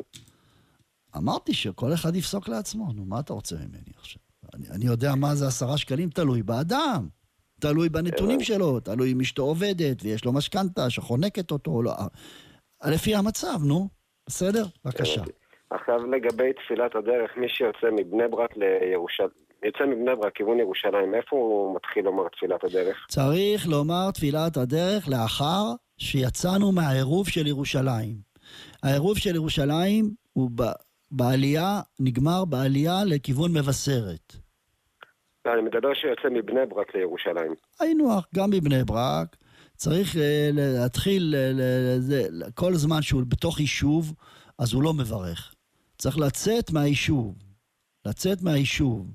אז עכשיו תחשוב, אתה בכביש גאה, ואתה יצאת מהיישוב, ואין בתים מסביבך, אז אתה יכול לברך תפילת הדרך. וגם זה בתנאי... זה אומר מצומת גנות? כן, וזה בתנאי, אבל בתנאי אחד, שיש לפניך 72 דקות נסיעה מחוץ לעיר. אבל אם יש פחות מ-72 דקות נסיעה מחוץ לעיר, אתה מברך בלי שם ומלכות. בסדר? כן, עכשיו זה מצטרף לו החזור של זה גם, נכון? כן, ודאי, אם באותו היום. לפי... אם באותו באותו היום. היום. אם זה לא ביום אחרי לפי זה לא מצטרף. עכשיו לפי זה מי שיוצא מירושלים למבשרת אה, 15 פעמים ביום, זה מצטרף לו כל ה... בוודאי, כן, כן, נכון. זה בדיוק הדוגמה שמצטרף. אבל אני לא יודע אם מבשרת כן, בגלל... טוב, יודע. לא- אני לא יודע אם העירוב, צריכים לבדוק איפה העירוב בדיוק נגמר בירושלים. טוב, אז בסדר. המדד של זה זה העירוב? בדיוק, זה העירוב, כן. בסדר גמור. טוב, שאלה אחרונה, שאלה אחרונה, שתפילת הדרך אנחנו מודדים את זה שהלילה נגרר אחרי היום, נכון? נכון. אז בן אדם שיוצא בלילה לפני עלות השחר יש לו 72 דקות, הוא אומר תפילת הדרך. אם אחרי זה נשאר לו, אחרי, הוא תוך כדי נסיעה, אחרי עלות השחר יש לו עוד 72 דקות של נסיעה. הוא צריך לחזור עוד פעם ולומר? לא, אם הוא לא, אם הוא לא, היה, אם הוא לא עשה הסחת דעת, אז uh, הוא לא יחזור ויברך. צריך שתהיה מה זה הסחת הסחת דעת. דעת? התפלל, אה, נכנס שירותים? משהו כזה, כן, לא חשב על הנסיעה. אבל אם מראש, אם, אם מראש הוא יודע שהוא, שהוא דעתו לחזור ולנסוע, ולא היה לו שינה באמצע, אז אם הוא חשב על זה מראש בזמן תפילת הדרך, אז אפילו הסחת הדעת לא משנה. כי זה כמו שתכננתי מראש לברך על תפוח, וגם לכוון על התפוז, ואת התפוז אני אוכל בעוד שלוש שעות. אז מה הדין? אם חשבתי בזמן שאכלתי את התפוח על התפוז, אפילו שעברו שלוש שעות זה לא נקרא הסחת דעת, כי חשבתי עליו מראש. לכן צריך שתהיה הסחת דעת, אבל אם חשבתי על הנסיעה מראש, אם לא הייתה שינה באמצע, לא יחזור ויברך. בסדר? בבקשה. תודה רבה, חזק ואימת, שבת שלום. נעבור לשואל הבא. שלום. שלום רב, בבקשה. אה, רציתי לשאול, אם אני שואלת את חברה שלי, מבקשת ממנה שתביא לי מתכונים, והיא תמיד מקריאה לי מאותו ספר, אז, ואני מבקשת ממנה באופן קבוע, זה נקרא גזל? אני לא חושב שיש גזל כשמעבירים מתכונים מספר. אני חושב שאם יש הקפדה, זה כאשר מצלמים את הספר ומעבירים אותו. למשל, אם תבוא מורה לבישול, תיאורטית, ותיקח את הספר ותצלם אותו ותחלק את הדפים לתלמידות, והיא מסתכרת מזה, זו בעיה. אם, ה, אם, ה, אם, ה, אם המדפיסה של הספר מקפידה. אבל להעביר דרך הטלפון, ברור שאין שום זכות למנוע את זה. אז היא יכולה להקריא לי? בוודאי, היא יכולה להקריא ויכולה כן. לתת לך, כן. מה שאסור זה לצלם את הדף ולהעביר אותו. אם יש הקפדה גם, אני לא בטוח שיש הקפדה היום. היום כבר כמעט אין ספרי בישול. כאילו יש את זה גם בישול. באינטרנט. הכל יש באינטרנט היום. היום, נראה לי שכבר ספרי הבישול איבדו את, ה, את, ה, את הכוח שלהם. זה לא נראה לי שיש היום הקפדה. טוב, בסדר, בבקשה. בסדר, תודה רבה. תודה, שזה. סקי ואמצעי, שבת שלום. כן, נעבור לשואל הבא. שלום, כבוד הרב. כן, שלום, בבקשה. אה, רציתי לשאול, אם אה, אני בחודש תשיעי ואני צריכה ללדת כל רגע, ואם בשבת אני, בעזרת השם, אם אני ילד, אז אה, אני יכולה לנסוע עם נהג גוי לאיזה בית חולים שאני רוצה? לא משנה התשובה היא כן. אם את מצליחה להביא נהג גוי, מותר לך לנסוע לבית חולים רחוק, מותר לך לקחת את הילדים, מותר לך לנסוע להביא את אימא שלך תאורטית אם את רוצה, אה, מותר לך לקחת את הילדים ולשים אותם אצל שכנה, אפילו שאת נוסעת עם הרכב בשביל זה. כל זה עושה הגוי בלי שום הגבלה. וטוב מאוד, יש לך כבר סידור עם גוי? אה, התקשרתי לתחנת מוניות שאמרו לי שתמיד יהיה שם. מצוין, איזו תחנה? תפרסמי לציבור. זה ברעננה. אה, ברעננה, יפה. אה, טוב, תגידי, תמיד, אני לא מכיר, אני מכיר בירושלים, אז תגידי ברעננה שיכירו. תחנת מוניות ניצן. ניצן, טוב מאוד. אני אומר תמיד, תמיד את עשית דבר נבון ונכון. כל אישה יולדת. שרוצה ללדת, בעזרת השם תלד בשעה טובה ומוצלחת. גם את, שקדוש ברוך הוא ייתן לך לידה קלה, בטרם תחל ילדה, ויצא הוולד בריא ושלם, בשעתו ובזמנו. אמן. אז עכשיו, אז צריך, צריך שהאישה תתכונן לזה, ותתקשר לחברת מוניות, יקבלו מספר טלפון של נהג גוי, ולעמוד איתו בקשר, ואז מקבלים את המספר שלו ואפשר להתקשר אליו בשתיים בלילה, נגיד את רוצה ללכת למעייני הישועה. במעייני הישועה נגיד רחוק מבלינסון, עוד חמישה קילומטר. אז מצד ההלכה, אם נוסעים עם יהודי, אין היתר להרחיק עוד חמישה קילומטר למעייני הישועה. אין היתר כזה. צריך ללכת לבית החולים הקרוב ביותר. אבל ברגע שאת נוסעת עם גוי, מותר לך ללכת לבית החולים שאת חפצה בו, בלי שום מגבלה. מעולה, תודה רבה, כבוד הרב. בבקשה, חזקי ואמצי, שבת שלום ומבורך. שבת שלום. נעבור לשואל הבא. שלום. שלום רב, בבקשה. Uh, רציתי לשאול uh, לגבי מקלף בשבת. כן. הרב עובדיה כותב לגבי דבר שנאכל עם הקליפה שלו, שאפשר להיקלף בשבת עם מקלף. כן. עכשיו, רציתי לשאול בדבר שלא נאכל עם הקליפה שלו, כמו אבוקדו או גזר. כן. אם יהיה אפשר, אה, ושמעתי סברה שזה מוריד ביחד עם הדבר שנאכל, הוא גם מוריד, זה לא בורר לגמרי. נכון, תשובה נכונה, מה שאמרת זה סברה מאוד נכונה. יש סברה נוספת, להתיר, לקלף את הגזר, כי ברגע שאתה מקלף גזר, אתה מוציא יחד עם הקליפה חלק מהפרי. מבין? ואז זה לא נקרא כן. בורר. בדיוק, יפה אמרת. ומה עם הסברה של עובד דין דחול? מתי אומרים אותה? התשובה היא ככה, הריבש חידש שיש איסור להשתמש בכלי מיוחד לאיסור, אפילו שאני משתמש בו בהיתר. מה המקרה? לטחון, לטחון אה, גבינה. גבינה מותר לטחון בשבת, כי זה לא גידולי קרקע, אבל אסור לטחון. טוב, אני נאלץ לסיים פה, אומרים לי שאני צריך לסיים, אני אתן את התשוב, המשך של התשובה הזאת, אני אתן בעזרת השם בתחילת השעה הבאה. תקשיב בבקשה. טוב, אני נאלץ לסיים פה את השעה הראשונה שלנו, ניפגש שוב בשעה הבאה, לאחר חדשות השעה אחת, במדור דעת ותורה, או בשעה נוספת של שאלות ותשובות. בינתיים, היו שלום. הליכות עולם, עם הרב אהרון בוטבול. שלום רב לכל המאזינים, אני פותח את שעתנו השנייה בתוכנית הליכות עולם. לפני שנעבור למדור דעת ותורה, אוסיף תשובה לשאלה שנשאלתי בסוף השעה הקודמת. לגבי עובדין דחול בכלי מיוחד, אסביר. הריבש פסק שאסור לקחת מטחנה מיוחדת ולגרור בה גבינה קשה. למשל, לקחת מגרדת ולגרד בה פירורים קטנים של גבינה קשה. כן, יש כאלה שרוצים לקחת גבינה צהובה ולגרד אותה כדי שיהיה לנו פיצור, ציפוי, למשל, סלטים וכדומה, אסור לעשות בשבת. אף על פי שכולם יודעים שאין איסור טוחן בגבינה. והטעם, בגלל שהגבינה אינה נקראת גידולי קרקע. היא באה מהחלב, החלב בא מהבהמה. אין לה דין של גידולי קרקע. ואין טוחן אלא בגידולי קרקע. מכל מקום, עדיין, אפילו שאין איסור טוחן, מכל מקום אסור להתח... להשתמש בכלי שהוא מיועד לתחינה, כמו מגרדת. קחו למשל מגרדת, כל המושג, כל המהות של המגרדת זה תחינה. אז אסור להשתמש. אפילו שעצם פעולת התחינה מותרת, אבל לעשות פעולה של תחינה בכלי מיועד לכך אסור. זה נקרא עובדין דחול. עכשיו, שאל השואל הנכבד, לפי זה, מדוע מותר להשתמש בקולפן? לכאורה, הקולפן הוא מיועד לעשות בורר, נכון? אז זה כלי מיוחד. התשובה היא, זה בדיוק ההבדל. מגרדת, במהותה, היא עושה תחינה. מה התפקיד של המגרדת? להוציא פירורים קטנים. פירורים קטנים זו פעולה של טוחן. אז נכון שגבינה מותר לטחון, אבל זה דומה לפעולה של טחינה, ולכן אסור בכלי מיוחד. אבל כשאני משתמש בקולפן, שהקולפן תמיד מוציא את הקליפה של המלפפון הירוקה, יחד עם הפרי בתוך המלפפון.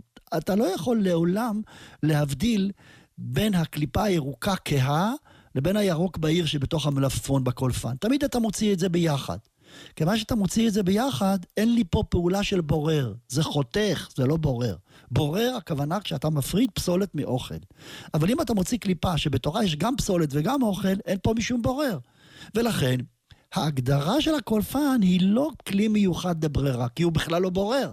לכן, הלכה למעשה, מותר להשתמש בקולפן, ואין לזה את הגדר של עובדין דחול, כמו שאמרנו. ועתה נעבור למדור דעת ותורה.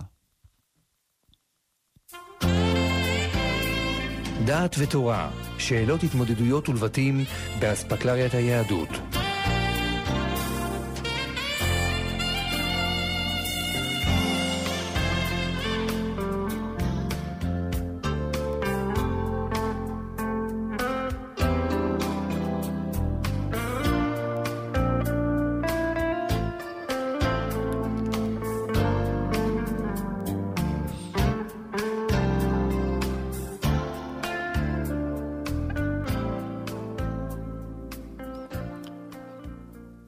וישמע יתרו כהן מדיין חותן משה, את כל אשר עשה אלוהים למשה ולישראל עמו, כי הוציא אדוני את ישראל ממצרים.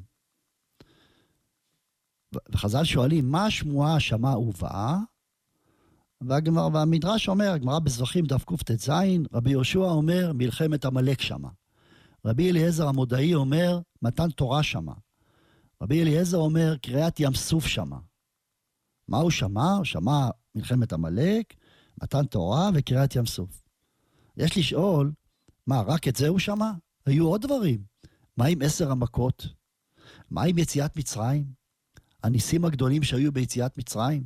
כל הניסים העצומים שהיו בעשר המכות? כל מכה ומכה היו בה ניסי ניסים. למה זה לא מוזכר? מה המיוחד בדברים האלה? בכלל צריך לדעת שיתרו יש לו פה כלי מיוחד, שזה האוזן שלו, שהאוזן שלו הובילה אותו ליהדות. וזה דבר מיוחד במינו, כיוון שהרבה אנשים שומעים שמועות ומתקרבים לתורה, אבל זה לא מחזיק מים. רגש, הוא מתרגש רגע אחד, מתפלל תפילה אחת, ואחר כך שוב חוזר לסורו. לא כן יתרו. יתרו היה יציב מאוד, חזק מאוד, ונחוש מאוד. וברגע שהוא הוא, הוא ראה את מה שהוא ראה, הוא קיבל על עצמו החלטה אה, נחושה והחלטית, ומיד הצטרף ליהדות. אבל שוב, אני חוזר לשאלה, למה דווקא שלושה אלה? ולמה הוא לא התפעל מעשר המכות? ולמה הוא לא התפעל מיציאת מצרים עצמה? אה, הגאון רב חיים שמואלביץ אומר שכל המושג של הרגש ביהדות הוא דבר מאוד מאוד חשוב. אתם יודעים, חז"ל אומרים, אה, יש את הפתגם הידוע, תפילה בלא כוונה כגוף בלא נשמה. גם מצווה בלי התרגשות זה גם כן כגוף בלא נשמה. מי שעושה מצווה ואין לו שמחה במצווה, חסר לו המון. כי השמחה במצווה זה מהות המצווה. אבל מצד שני, רגש אי אפשר לבנות עליו. הוא נצרך מאוד, הוא חשוב מאוד, אבל אי אפשר לבנות על רגש. צריך שתהיה מסגרת. אם אין מסגרת, זה דבר מאוד מסוכן. הביטו וראו, אומר רב חיים שמואלביץ. תראו מה כתוב בפסוק, בפסוק בישעיה הנביא, ומה מפרש אותו המצודות. ועבר בה נקשה ורעב. והיה כירעב והתקצף, וקילל במלכו ובאלוהיו, ופנה למעלה. מלכו ואלוהיו, הכוונה פה לא הקדוש ברוך הוא, להבדיל, הכוונה האלוהים שלו, העבודה זרה שלו. אומר המצודות דוד, מה הסבר הפסוק? ועבר בה נקשה ורעב. כלומר, בא עליו מאורע קשה, וסבל הרעבון, כי נחסר לחמו. הוא עובר טראומה. היהודי הזה עובר טראומה. ואז הוא אומר, אתה רואה? העבודה זרה שאני מאמין בה לא שווה כלום. היא לא עוזרת לי. וקילל במלכו ובאלוהיו. והוא נוטש את העבודה זרה. הוא פנה למעלה, ואז הוא נזכר בקדוש ברוך הוא. והוא התחיל להתפלל לקדוש ברוך הוא. אבל כמה זמן זה מחזיק? תראו מה כתוב בפסוק הבא. ואל ארץ יביט. והנה צרה וחשיכה, מעוף, מעוף וצוקה, ואפלה מנודח. מה כתוב אחר כך? אף על גב שהוא קילל מלכו ואלוהיו, הוא פנה למעלה, כשנרגע מכעסו, אז אל ארץ יביט, מתפייס וחוזר ועובד את העבודה זרה. כך אומר הנביא ישעיה. יהודי, שהוא עובד עבודה זרה, אבל יש לו רגע אחד של התעוררות. התעוררות גדולה בגלל איזה אירוע טראומטי שהוא עובר. והאירוע הטראומטי הזה מביא אותו למסקנה ברורה שאי אפשר לסמוך על אלוהים עבודה זרה. ויש רק, אין עוד מלבדו, קודשא בריחו. והוא מתחזק באמונה. אבל שוב, כדרכו של עולם, התחושות כהות, וההתרגשות פסה והולכת מן העולם, והוא חוזר לסורו. ואחרי מספר ימים הוא שוב חוזר ומחבק את העבודה הזרה שלו. זה רגש. מה הקדוש ברוך הוא עשה? קירב אותנו אליו, אבל נתן לנו תורה. תורה זה תרי"ג מצוות. תורה זו מסגרת שהיא עוטפת אותנו 24 שעות ביממה, דקה אחרי דקה, שנייה אחרי שנייה. אז ברור שצריך רגש, אבל אחרי הרגש כל דממה דקה. כל דממה דקה לקבל בשכל קר, בהתבטלות מוחלטת, את כל מה שכתוב בתורה. עכשיו אני רוצה לספר. חז"ל אומרים שבנות יתרו הלכו לדלות מים מהבאר להשקות את צאן אביהן. והשאלה נשאלת למה? הרי מעולם לא ראינו שהבנות הולכות לראות את הצאן. אומר המדרש, אקרא לכם את הלשון. אומר המדרש, אמרו רבותינו, יתרו כומר לעבודת כוכבים היה. ראה שאין בה ממש, וויתר עליה, והרהר לעשות תשובה עד שלא בא משה. כלומר, יתרו החליט שהוא הופך לעשות תשובה, לעבוד את האלוהים, הקדוש ברוך הוא, עד שלא בא משה, עוד לפני שבא משה. וקרא לבני עירו ואמר להם, עד עכשיו הייתי משמש אתכם, מעתה זקן אני, בחרו לכם כומר אחר. עמד והוציא כלי תשמישי עבודת כוכבים, ונתן להם הכל. עמדו ונידוהו, שלא יזדקק לו אדם, ולא יעשו לו מלאכה, ולא יראו את צונו. הוא ביקש מן הרועים לראות את צונו ולא קיבלו. לפיכך הוציא בנותיו. ותבואנה ותדלנה, מלמד שהיו מקדימות לבוא מפני פחד הרועים, ויבואו הרועים ויגרשום. אפשר הוא כהן מידיין והרועים מגרשים בנותיו, אלא ללמדך שנידו וגירשו בנותיו כאישה גרושה, וכולי וכולי. כלומר, למה הבנות נאלצו לראות את הצאן? כי הוא היה מנודה על ידי כל העם. למה הוא היה מנודה? כי הוא פרש מעבודה זרה. רואים אנחנו שיתרו כבר בעצם פרש מעבודה זרה, כבר קודם, לפני שבא משה. אחר כך בא משה והציל את הבנות, ואז נתן לו את ציפורה ביתו למשה. ואז הוא, הוא, הוא בתהליך עצום של קרבת אלוקים. אז מה קרה היום? וישמע יתרו חותן משה את כל אשר עשה אלוהים למשה ולישראל עמו? מה השמועה שמע הבא? מה קרה פה? אסביר. בעצם יתרו כבר כמה שנים קודם חזר בתשובה.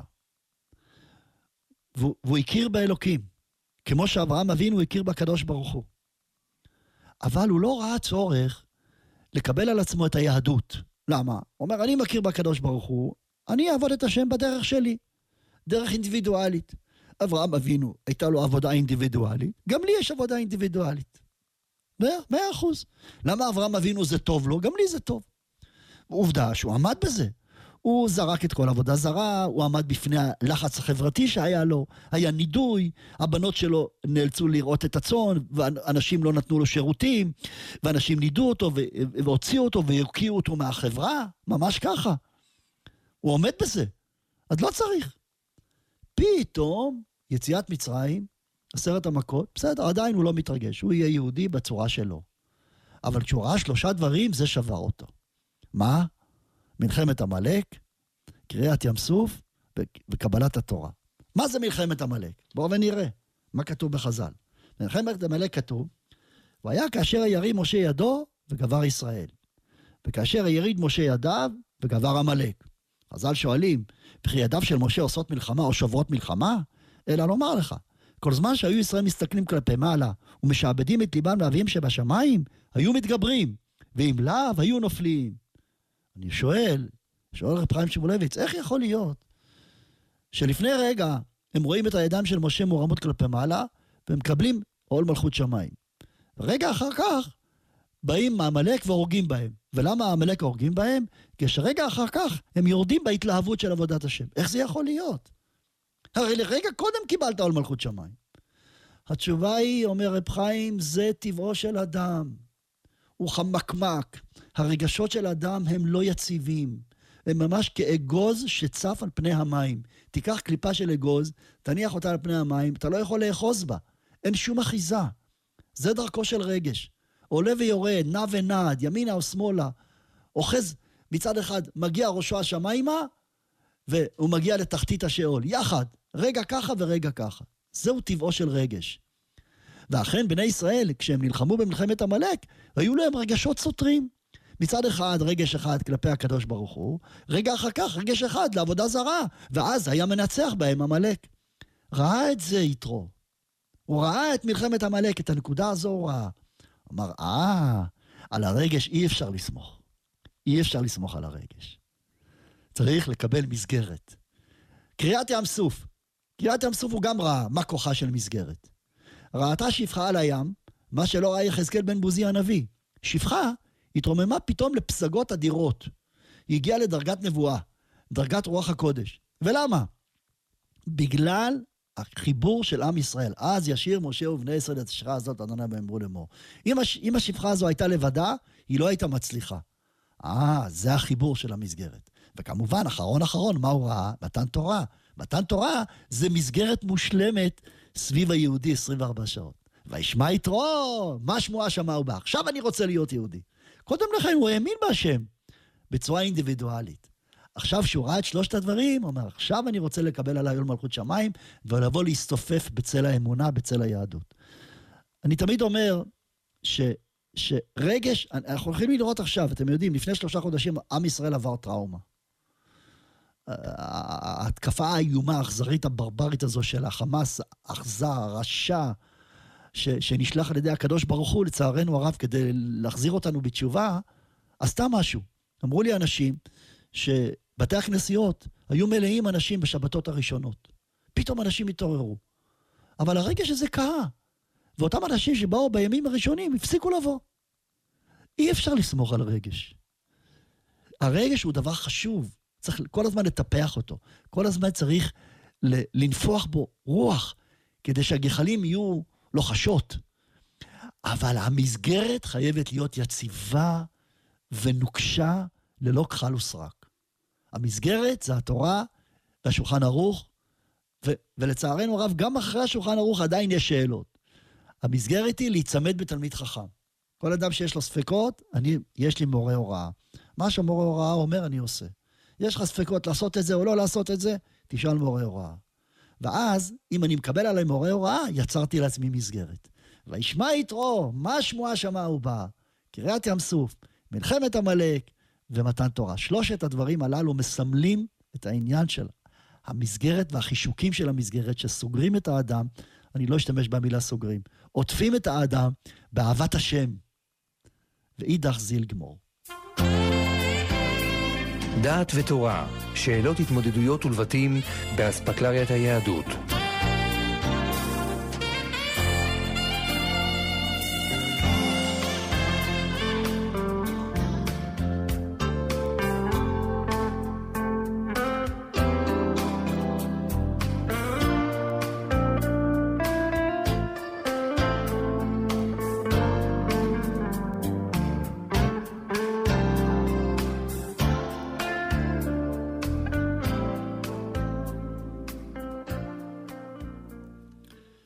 חזרנו לתוכנית, נעבור לשואל הבא, לשאלה נוספת. שלום רב, בבקשה.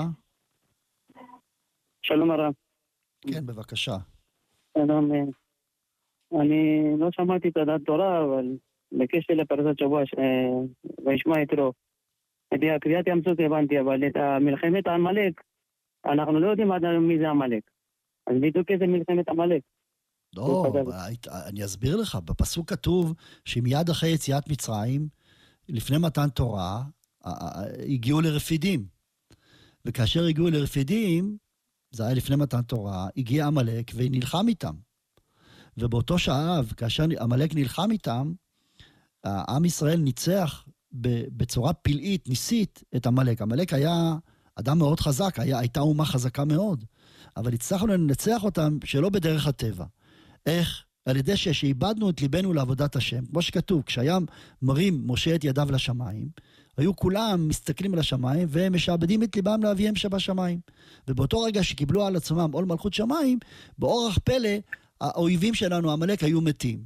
כל זה התפרסם, כל העולם שמע שעם ישראל, שיצא עכשיו ממצרים, הצליח לנצח אומה חזקה כמו עמלק, שלא בדרך הטבע.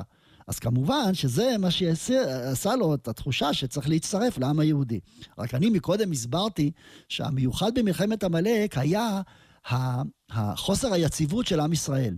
רגע אחד הם עובדים את השם, ורגע אחד הם נופלים. כתוב שהיו כמה אנשים שנפלו במלחמה. איך יכול להיות שנפלו במלחמה? כשהיה להם רגע של ירידה רוחנית, פתאום הם נפלו. איך זה יכול להיות שרגע אחד אדם דבק בקדוש ברוך הוא ורגע אחד הוא נופל? התשובה היא, זה טבעו של אדם. אדם יכול רגע אחד להיות קדוש עליון, ורגע אחד לעשות עבירה. אי אפשר לסמוך על הרגש של האדם.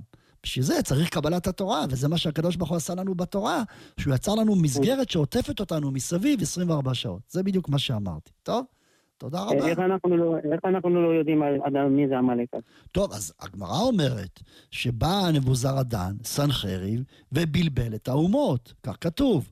מה זאת אומרת? היום אנחנו לא יודעים. כשיבוא משיח צדקנו, המשיח, כן. יהיה לו רוח הקודש, והוא יצביע על אדם פלוני, יגיד, אתם רואים את זה? זה עמלק, צריך להרוג אותו. אותו, את משפחתו, כל, כל, כל המשפחה שלו צריך להשמיד. כתוב שהרמב"ם כותב בהלכות מלכים, שלוש, שלושה, שלוש מצוות יעשה המשיח כשהוא יבוא ויתגלה אלינו. מצווה ראשונה זה המלאכת המלך. מצווה שנייה היא, היא מלחמת עמלק. מצווה שלישית, בניית בית המקדש. שלוש מצוות, אני לא מניתי אותן לפי הסדר. אבל האמת היא שמלחמת עמלק לא קשורה למלך, גם לפני מלך אפשר לעשות מלחמת עמלק. אבל העיקר, שהמשיח יגלה לנו מי עמלק. איך הוא יגלה? ברוח הקודש. היום אנחנו לא יודעים מי עמלק. למה? כי בא סנחריב ובלבל את האומות. מה עשה סנחריב? לקח אומה, אומה, אומה, הגלה אותם. אומה לכאן, אומה לכאן. ואז אין שום, שום אה, קביעות מקום שקובעת מי האומה הזו. חוץ מהיהודים. היהודים זה האומה היחידה ששמרה על עצמה במשך כל הדורות באורח פלא, שלא בדרך הטבע. כל זה מראה את, את האמיתות של התורה. בסדר גמור, תודה רבה לך. חזק ואמץ, שבת שלום. תודה, שבת שלום. נעבור לשואל הבא. הלו, שלום רב, בבקשה. שלום רב, תודה רבה על השיעורים. תודה, ויש לי שתי שאלות לשאול, ואם אפשר גם שאח שלי גם אחר כך אה, ישאל שתי שאלות. כן, כן, אפשר? בבקשה. כן. אז אה, אני, אני בת 11 וחצי, ו... וכמה זמן אני צריכה לחכות בין בשר לחלב? התשובה היא, את צריכה לשמור שש שעות. בסדר? כי אימא שלי ש- אמרה שצריך חמש וחצי. ו- טוב, אז אני אענה לך 12 לגבי חמש וחצי. אני אענה לך. לגבי חמש וחצי, קודם כל, שתדעי ש-11 וחצי, גיל 11 וחצי זה לא משנה, את נוהגת כאישה גדולה לכל דבר ועניין. בסדר? זה דבר. מגיל תשע, את נוהגת, ילדה מגיל תשע נוהגת כאישה גדולה לכל דבר ועניין. עכשיו לגבי השעה ששאלת, לגבי חמש וחצי שעות. במקום צורך, אני מדגיש במקום צורך, אפשר להקל, לספור רק חמש וחצי שעות, כאשר אכלנו עוף. דהיינו, אם אכלנו עוף, אפשר להקל חמש וחצי שעות במקום צורך. מה זה מקום צורך? אביא דוגמה. למשל, הבחור נמצא בישיבה או בפנימייה, והוא אכל עוף בשעה אחת וחצי, ובשעה שבע מביאים לו עכשיו אוכל חלבי. ואם הוא יחכה עד שבע וחצי, לא יהיה לו אוכל. לא יהיה. כי פשוט זה ייסגר, חדר האוכל נסגר. בכזה מקרה אפשר להקל לעשות חמש וחצי שעות. זה נקרא מקום צורך. או למשל, דוגמה נוספת, את מאוד מאוד עייפה ורוצה ללכת כבר לישון, ועכשיו עברו חמש וחצי שעות, ואת רוצה לאכול ארוחת ערב חלבית. אפשר להקל. זו דוגמה שאפשר להקל. אבל רק בתנאי שאכלנו עוף. אבל אם אכלת בשר בקר, צריך להחמיר שש שעות. בסדר? מה השאלה השנייה? טוב. אמ, האם מותר לי לאכול אחרי הדלקת נרות? כי מורה אחת אמרה לי ש... שמותר, ומורה אחת אמרה לי שלא. טוב, את מדליקה לא נרות בעצמך? אני מדליקה נר אחד, עם, עם ברכה או בלי? עם ברכה. למה? אמא שלי אמרה עד, עד גיל בת מצווה אה, עם ברכה, ומגיל מגיל אה, בת מצווה, אז אה, בלי ברכה. כך היא אמרה לך, אמא? כן. טוב. אני לא רוצה לסתור את דברי אמא, את ספרדיה? כן. אני לא רוצה לסתור את האימא, אבל uh, אני חושב שאם תשאלי רבנים, יגידו לך שאת יכולה להדליק נרות, אבל אל תברכי. בסדר? טוב, עכשיו לגבי זה, נ- נדבר עכשיו על הדלקת נרות. אישה שמדליקה נרות, והיא רוצה לאכול אחרי זה, אם היא לא קיבלה שבת, מותר לה. ומותר גם לעשות מלאכה, אם היא לא קיבלה שבת. יכולה לקבל שבת. איך היא יכולה לקבל שבת? פשוט. אפשר להדליק נרות ולעשות מלאכה, ו-20 דקות לפני השקיעה להגיד, הרי אני מקבלת על עצמי שבת. זו נקראת קבלת שבת. לא בהכרח בהדלקת הנרות מתבצעת קבלת שבת. לפי הספרדים, הדלקת הנרות היא לא בהכרח קבלת שבת. קבלת שבת היא קבלת שבת, כמו שאני מקבל שבת. איך אני מקבל שבת? אני גם אומר לעצמי בליבי, הרי אני מקבל עליי תוספת מחול על הקודש, לק- לקיים את הפסוק, אה, מה שכתוב. מערב עד ערב תשבתו שבתיכם, פסוק שאומר לנו להוסיף מחול על הקודש. טוב, אז עכשיו, אז, אבל אם קיבלת שבת, אסור לאכול. חד וחלק. אם אישה קיבלה שבת, או איש קיבל שבת, אסור לאכול. אפשר להקל לשתות מים עד השקיעה. מה ההבדל? כי מים זה יותר קל מאכילה. כי לפי הרמב"ם, למשל, מותר לשתות מים בלילה, לפני קידוש. אנחנו כמובן מחמירים, אבל כשמדובר בשלב הזה לפני השקיעה, אפשר להקל לשתות מים, אבל לא לאכול. לסיכום, אם קיבלת שבת, אסור לאכול. מותר לשתות מים עד השקיעה. אם לא קיבלת שבת, מותר לאכול, ואחר כך תקבלי שבת, בסדר? בבקשה. שבת שלום. כן, נעבור לאחיך. שלום כבוד הרב. כן, שלום. נסענו פעם אחת באוטובוס, והמכונות של הרב-קו לא עבדו. כן. אני, אנחנו יכולים לשלם עוד פעם, או שלא לא צריך, לא צריך לשלם. טוב. אני בבקשה. אני בן תשע- ואני אני יכול לראות סרטים או מצגות של ילדות קטנות.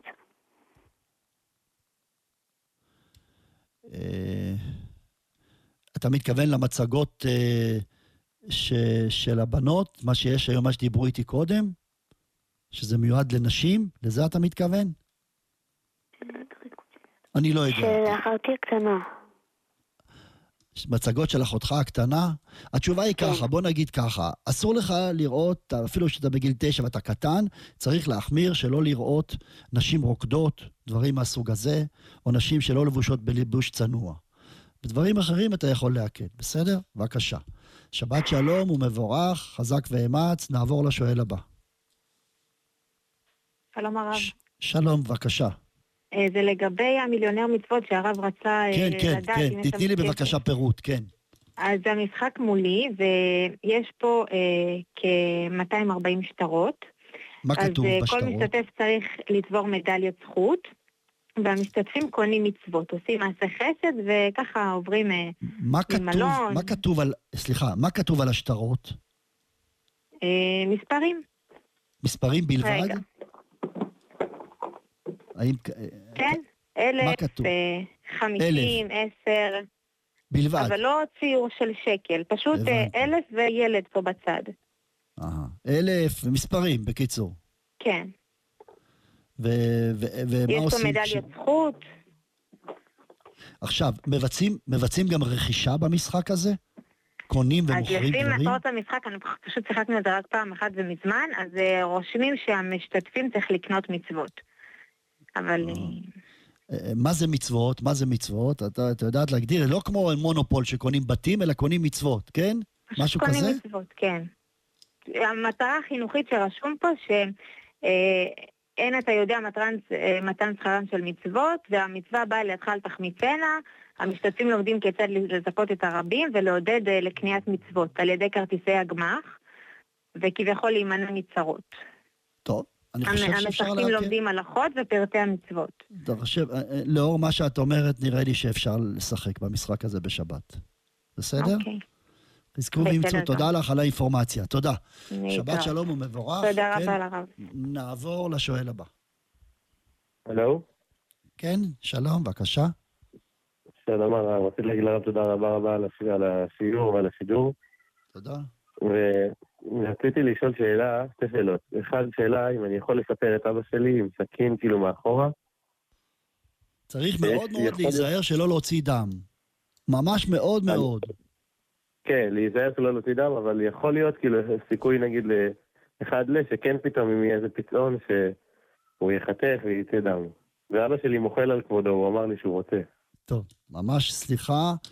הכפתור של הדיבור נלחץ לי, מה לעשות? אני לא יודע איך זה פתאום קפץ. טוב, בסדר גמור. אה, אתה עכשיו שומע אותי? בחור יקר. כן, כן. יפה מאוד. אז צריך שאבא שלך יבקש ממך במפגיע שאתה, שאתה תספר אותו. מבין? אני למשל. מבקש מהבן שלי, ש- שליטה, הרב עובדיה, שיספר אותי. ואז אני מאוד מאוד רוצה שהוא יספר אותי. אני לא רוצה, וזה שווה לי הכל.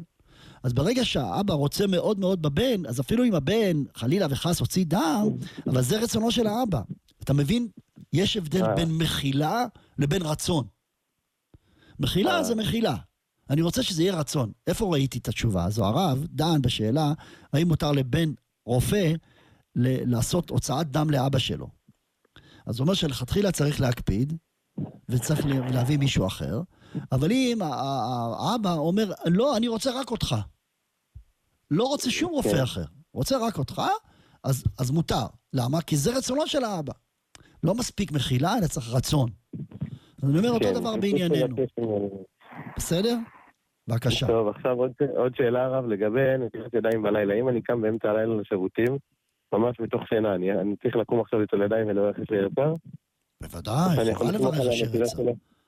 עזוב רגע נטילת ידיים. נטילת ידיים? פחות חשוב. אשר יצר אתה חייב. אם ידיך נקיות, אתה יכול לברך אשר יצר גם בלי נטילת ידיים. אבל לברך אשר מתוך יצר זה שינה, חובה גם אם גמורה. זה מתוך שינה ו... מה? כאילו, אני לא אני יכול לסמוך מה על זה ה- מתוך על שינה? ה- יש חיוב לאדם לברך אשר יצר על שירותים. מה זה מתוך שינה? לא הבנתי. אוקיי, חויב. לא, שאני יכול לסמוך על האשר יצר של הבוקר, כאילו. לא, מה פתאום? זה שני עניינים. מה? אם אדם לא ברך אשר יצר ועברה שעה וחומש, הוא הפסיד את הברכה. מה יעזור לו שהוא יברך בבוקר? אה, פשוט זה נקרא שהוא הפסיד את הברכה. אם למשל אדם יצא פעם, פעמיים להתפנות. בפעם הראשונה הוא לא ברך אשר יצר, ובפעם השנייה הוא ברך אשר יצר, בעצם בשמיים רושמים לו שהוא לא ברך אשר יצר על הפעם הראשונה. אה, הוא ברך בסוף, אבל זה לא עולה על הראשונה. טוב. לכן אני אומר, נטילת ידיים, אם אתה, אין לך נטילת ידיים לידך, אתה יכול להקל, שהידיים תהיינה נקיות ולא מלוכלכות, אתה יכול לברך, אבל לברך זו חובה גמורה. אין שום היתר לא לברך. טוב? בבקשה. טוב, בסדר, תודה רבה. שבת. שלום, נעבור לשואל הבא. שלום הרב. שלום, בבקשה. שלום. אה, קודם כל, ביחס לגבי השאלה האחרונה עכשיו שהייתה, אם בן אדם, אה, נגיד, יש לו אה, כאבי בטן, שלשולים וכאלה, והוא יודע שהוא נכנס באופן רצוף להתפנות כמה וכמה פעמים, גם כגון זה יברך אשר יצר כל פעם? התשובה היא, יש איזו הגדרה בהלכה. אם אדם, חוץ מכבודכם, יש לו שלשול חריף, וגם כאשר הוא התפנה, עדיין הוא מרגיש צורך לצאת, לא מברך על זה אשר יצר. או למשל, כן. אדם שיש לו בעיה של, אה, של אה, פרוסטטה, כן? אדם מבוגר, מהזכרים, יש בעיית פרוסטטה, וכל הזמן יש לו צורך לתת שתן, חוץ מכבודכם. יש בעיה הלכתית גדולה מאוד איך הוא יכול לברך אשר יצר. כי ההגדרה של אשר יצר היא, כתוב בהלכה, כאשר הצורך חלף. על זה, מה, על מה אומרים תודה לקדוש ברוך הוא באשר יצר? על זה שהוא היה צריך להתפנות, והקדוש ברוך הוא עזר לו, ועכשיו הוא מרגיש הקלה. אבל אם הוא לא מרגיש הקלה, אין דין לברך אז, אז אסור לו לברך. לכן, מי שיש אישול וכל הזמן מרגיש צורך, אסור לו לברך. טוב, מובן. כן. אוקיי, עכשיו, שבוע שעבר שדיברנו הרב על אה, הטבלה של מיחם, והרב אמר לנתק את החוטים, לא זכרתי מה הסיבה שהרב אמר שלא לא חייב אה, מעשה אומן או חשמלאי, ומספיק שאני אעשה את זה בעצמי. היא, התשובה היא פשוטה. קודם כל, בשולחן ערוך לא כתוב מעשה אומן. זה המצאה של כמה רבנים בדורנו. בשולחן ערוך כתוב ככה, בואו נראה מה כתוב. מרן בשולחן ערוך כותב ככה: אם הכלי נעשה רובו על ידי הגוי, ומיעוטו נגמר ברשותו של הישראל, פטור מטבילה. זה מה שכתב מרן. עכשיו, אני שואל אותך, אם יביאו לי עכשיו מיחם בלי תקע, זה נקרא שהכלי גמור? התשובה היא לא. זה לא נקרא גמור. כלומר, כשאני כן. עושה תקע, אני גומר את הכלי. זה נקרא כן, או סיום של מנתק את הכלי. החוטים למטה. בוודאי. אז ברגע שאני מנתק חוטים ועכשיו הכלי הוא לא גמור, אז הוא עכשיו כלי 98 אחוז, 95 אחוז. ואני עכשיו מחבר שוב את, את החוטים, אז אני עושה 100 אחוז. אז זה נקרא נגמר ברשותו של ישראל. עכשיו, כן, באו רבנים, התחילו מלאכה. להגיד, באו רבנים, התחילו להגיד, צריך מעשה אומן או לא אומן. זה לא כתוב, זה, זה המצאה של רבנים, אני יכול להתווכח איתם. בעיניי כן. הדבר ברור, שאם אני מוציא את התקע, ואני שם תקע חדש, את התקע היצוק, אני גוזר אותו עם מזמרה, ואני מביא תקע חדש, ואני חושף חוטים, פשוט שזה נקרא גמר מלאכה ברשות הישראל. כן. אה, עוד שאלה אחרונה, הרב, אה, אני זוכר שלפני, לא יודע, אולי שנה, שנתיים, היה פעם שהרב אמר ברדיו על איזה שפתון נוזלי שאפשר לשים אותו בשבת. נכון. אתה יכול להגיד איזה, מאיפה אפשר כן, לקנות, איך זה כן, נקרא? גם, אני אמרתי בגלל הכשרות גם. יש בעיה גדולה מאוד של שפתון של כשרות, רבותיי, צריכים לדעת את זה. שפתונים, היום אתה מגיע לבית מרקחת, מראה לך שלושה שפתונים מגרמניה, שלושה בעשר, בעשרה שקלים. ויש בעיית של כשרות, צריך לדעת את זה, וגם במיוחד שהשפתונים היום יש להם טעם טוב, שמים בזה טעם טוב. ויש חשש אמיתי של חזיר ושומן חזיר שיש בתוכו, וזה נכנס בתוך הפה. לכן צריך להקפיד לקנות דווקא דבר עם כשרות. עכשיו, ישנם שני דברים עם כשרות. האחד זה דוקטור פישר. אבל דוקטור פישר הוא קצת קשה. אבל השני שיש לו כשרות, זה גם טוב לשבת. שהוא עשוי על טהרת הצמחים, אני דיברתי עם המנכ"לית של החברה, והיא שלחה לי מסמכים אליי הביתה, זה שפתונים של חברת מורז. בצבע ירוק, שפופרת בצבע ירוק, מורז, יש לה כמה שפתונים למורז. עכשיו, יש שפתון של מורז, שמבחינת הכשרות הוא מצוין, אבל הוא קשה, קשה, ואין, ויש איתו בעיה של ממרח. אבל יש את המורז שהוא עשוי בשפופרת עם נקב קטן, שזה ממש כמעט כמו נוזל. תחליף רך מאוד, נשפך.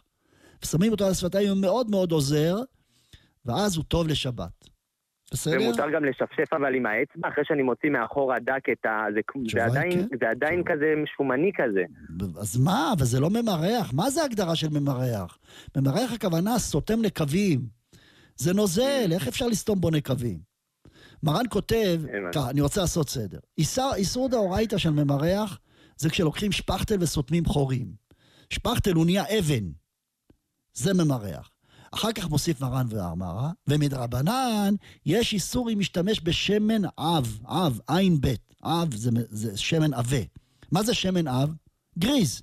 תיקח גריז, תסתום נקב, אם לא יהיה לחץ אז הוא סותם את הנקב. אבל אתה משווה גריז ל, לקרם ידיים? תיקח כן. קרם ידיים, זה כלום, זה מים. מה אתה משווה עכשיו, קרם אבל ידיים זה-. לגריז? זה לי גריז, הוא מקבל צורה. וגם בזה זה רק אסור מדרבנן. אבל קרם ידיים אין בו איסור בכלל, כי הוא נוזלי. לכן זה אמרתי מותר שזה לי מותר. לעשות את זה, זה מותר לי לעשות את זה גם אם אני, אין לי, אין לי ממש יובש על השפתיים, אבל יש לי לפעמים בשפתיים כל מיני דברים כאלה שמההרגל של יום חול, אני עכשיו- לפעמים בא לתלוש אותם. טוב, אז, אז אז קודם כל אסור, קודם כל אסור לא- לתלוש, אתה בטח יודע שאסור לתלוש, והתלישה היא כן. איסור דאורייתא, דאורייתא, אם אדם תולש חתיכות עור בשפתיים, בשיניים, הוא עובר על איסור דאורייתא, השם ישמרנו ויצילנו.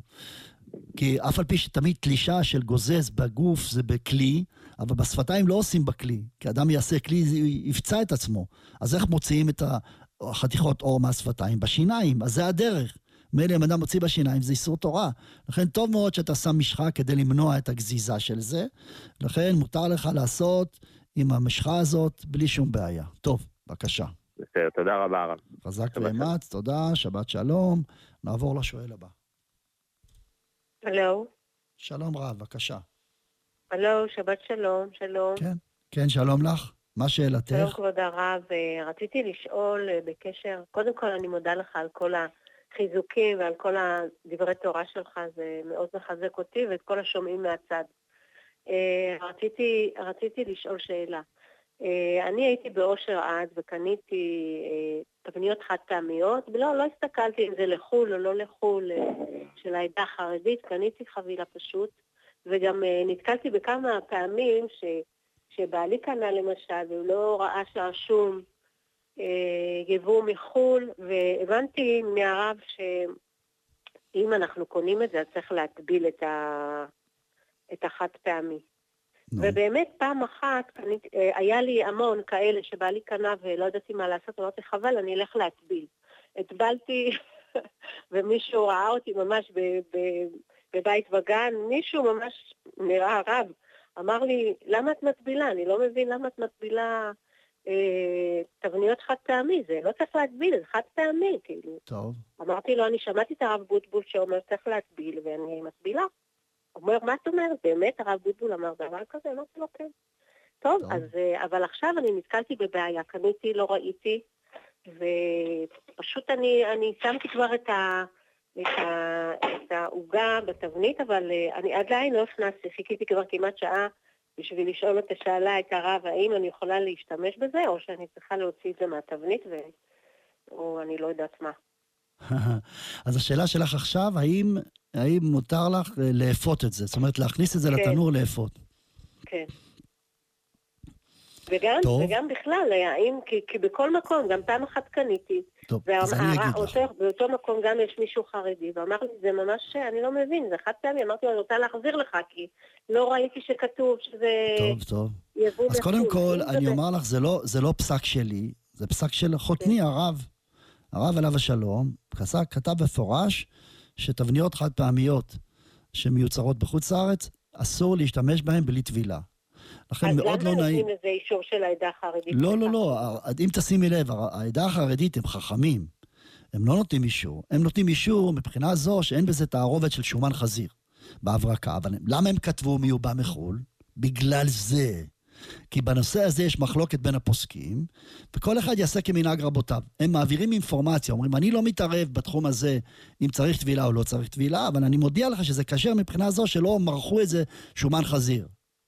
אבל תדע שזה מיוצר מחוץ לארץ, ואם אתה נוהג כמו הרב, תחמיר ותטביל, או שלא תקנה את זה. זו הסיבה שהם כותבים. אדרבה, זה שהם כותבים, זה מראה שהם מכבדים את הדעה השנייה, וזה לשבחם ייאמר. בכל מקום, זו דעתו של הרב, ודעתו נחרצת שצריך, שאסור להשתמש. עכשיו, במקרה הספציפי שלך, שאת לא יכולה להעביר את זה עכשיו לכלי אחר, נכון? את לא יכולה. יש מקום אולי להקל ולהגיד שמותר לך לאפות את זה. למה? כי בעצם כבר, כבר, השתמ... כבר שמת את זה בת... בכלי, עדיין לא. אז יש מקום אולי להקל ולהכניס לתנור, כי, כי מותר לאכול את זה בדיעבד, אסור, אין איסור לאכול, אסור להשתמש. השאלה מה נקרא לא, להשתמש. אבל אני, אני רוצה לדעת אם אפשר להעביר אז אני אעביר. כאילו, אם צריך אני להעביר. חושב שיותר טוב להעביר. כן, אבל רגע, אני חושבת, סליחה מכבוד הרב, אני חושבת שאם הבן אדם התמים בא וקונה תבניות חד פעמיות שרשום עליהן, ואף אחד לא מסתכל על מה שכתוב נורא קטן, היא מיובא מחו"ל, צריך לחפש את זה. אבל אני מסביר באמת, לך. הרבה אנשים נכשלים. גם, אז אני אביא לך דוגמה, אני אביא לך דוגמה. גם סירים שקונים מחוץ לארץ, יש סירים שיש להם כשרות של הבד"ץ. וכולם יודעים שצריך להטביל את זה. הבד"ץ לא מתערב בתחום הזה של הטבלה ולא הטבלה, הוא מתערב בתחום של הכשרות. אומר, כשרות זה צריך, אני רוצה, יש סירים שיש בהם חשש שמבריקים את הנירוסטה עם שומן חזיר, בגלל זה הבד"ץ נותן כשרות שלא אסור שומן חזיר. אבל עדיין, לגבי טבילה, כל אחד יעשה לפי מנהגו. הוא לא מתערב. בתחום הזה הוא לא מתערב, כך שאין ראייה בכלל מהחתימה של הבד"ץ. יש לנו פסק הלכה ברור, והציבור לא מספיק יודע את זה, ואת עשית קידוש השם גדול בזה שאת אמרת לאותם אנשים שידעו את ההלכה, שידעו שהרב עליו השלום מחמיר מאוד. מי שמקל פה זה הגאון רב משה פיינשטיין, והרבה מהפוסקים חולקים עליו, ודעת הרב נחרצת בעניין שצריך טבילת כלים גם בכלי חד פעמי. אין שום הבדל אם זה כלי חד פעמי או כלי רב פעמי. ברגע שזה כלי שבא מגוי, חייבים להטביל אותו. חד וחלק, צריך להטביל אותו. לכן, אם את יכולה להחמיר על עצמך, תבוא עלייך ברכה. טוב? כן, תודה רבה לך. אני יכולה, ויש לי עוד שאלה קטנה. האם למשל יש מעיל כזה שהוא נגד הגשם שהוא מניילון? אני יכולה בשבת ללבוש אותו? זה לא נקרא אוהל או משהו כזה? אם אני לובשת אותו קודם כל, המושג של אוהל, המושג של אוהל זה כאשר הבד רחוק מגוף האדם יותר מטפח, והוא פרוס Mm. על פני האוויר, אבל אם הוא צמוד לגוף, אין פה שום אוהל. אוקיי. בבקשה. תודה רבה, כבוד הרב. שבת שלום, חזקי ואמצי. תודה, ואני הצלחה. בכוונה עליתי לרדיו וחיכיתי הרבה זמן כדי שכולם ישמעו שצריך להטביל את הכלים האלה. טוב מאוד, טוב מאוד, ממש יפה כבוד מצידך. חזקי ואמצי. בבקשה. שבת שלום, נעבור לשואל הבא. שלום רב, בבקשה. שלום. כן, שלום, בבקשה. מה הדין של מי שעוד לא הניח תפילין, עבר סוף זמן תפילה, אבל עוד לא עבר אה, חצות היום? מה השאלה? מה אה, השאלה? מה הדין? איך, איך הוא מתפלל? כאילו, הוא אומר אה, ברכות, אה, חוץ מברכות התשובה היא הוא אומר, ככה, מרן כתב בשולחן ערוך, שאדם שלא יתפלל שחרית בזמן הראוי, יתפלל עד חצות, כך כתב מרן. ואין לו שכר תפילה, כך כתב מרן, אבל יתפלל עד חצות, זה הלכה. לכן אדם שלא יתפלל שחרית, בשם מלכות? בוודאי, לא, לא ברכות קריאת שמע. תפילה, תפילה זה 18. ברכות קריאת שמע הוא לא יכול לברך, בשום אופן לא. אבל הוא חייב להתפלל 18, ולכן יניח תפילין, יקרא קריאת שמע כדי לקבל עליו עול מלכות שמיים, ויתפלל 18. בסדר? בבקשה. הבנתי, בסדר גמור, ויש לי עוד שאלה ברשותכם. אה, מה הדין בשבת, האם מותר ללכת עם, אה, כמו קמע כזה שרושמים, נגיד יש כל מיני מקומות כמו שתפנש, כמו ישיבת מרן, שהם מביאים כמו קמע כזה לברכה, טוב, אתה שואל? מצד טלטול, ברשות לרשות, ואתה נוהג להחמיר? אתה נוהג להחמיר לא לסמוך על עירוב? אה, אני סומך על עירוב. אה, אז מה השאלה? כמו- אז מה השאלה, אם אתה סומך על עירוב, מה השאלה? אתה מתכוון לשאול, מי שלא, מי שמחמיר, ההלכה היא ככה, מרן כותב בשולחן ערוך, בהלכות טלטול, שאסור לצאת עם, עם קמע, כי קמע לא נקרא לבוש, אלא אם כן זה קמע מוסמך ומובהק, אין לנו היום קמע מוסמך ומובהק, ולכן הוא, בגדר, הוא לא בגדר של לבוש, ואסור לטלטל אותו. אה, לכן, מי שנוהג להחמיר, יחמיר גם לגבי קמע, טוב? בסדר גמור, תודה רבה כבוד הרב. שבת שלום ומבורך, לכם. חזק ואמץ.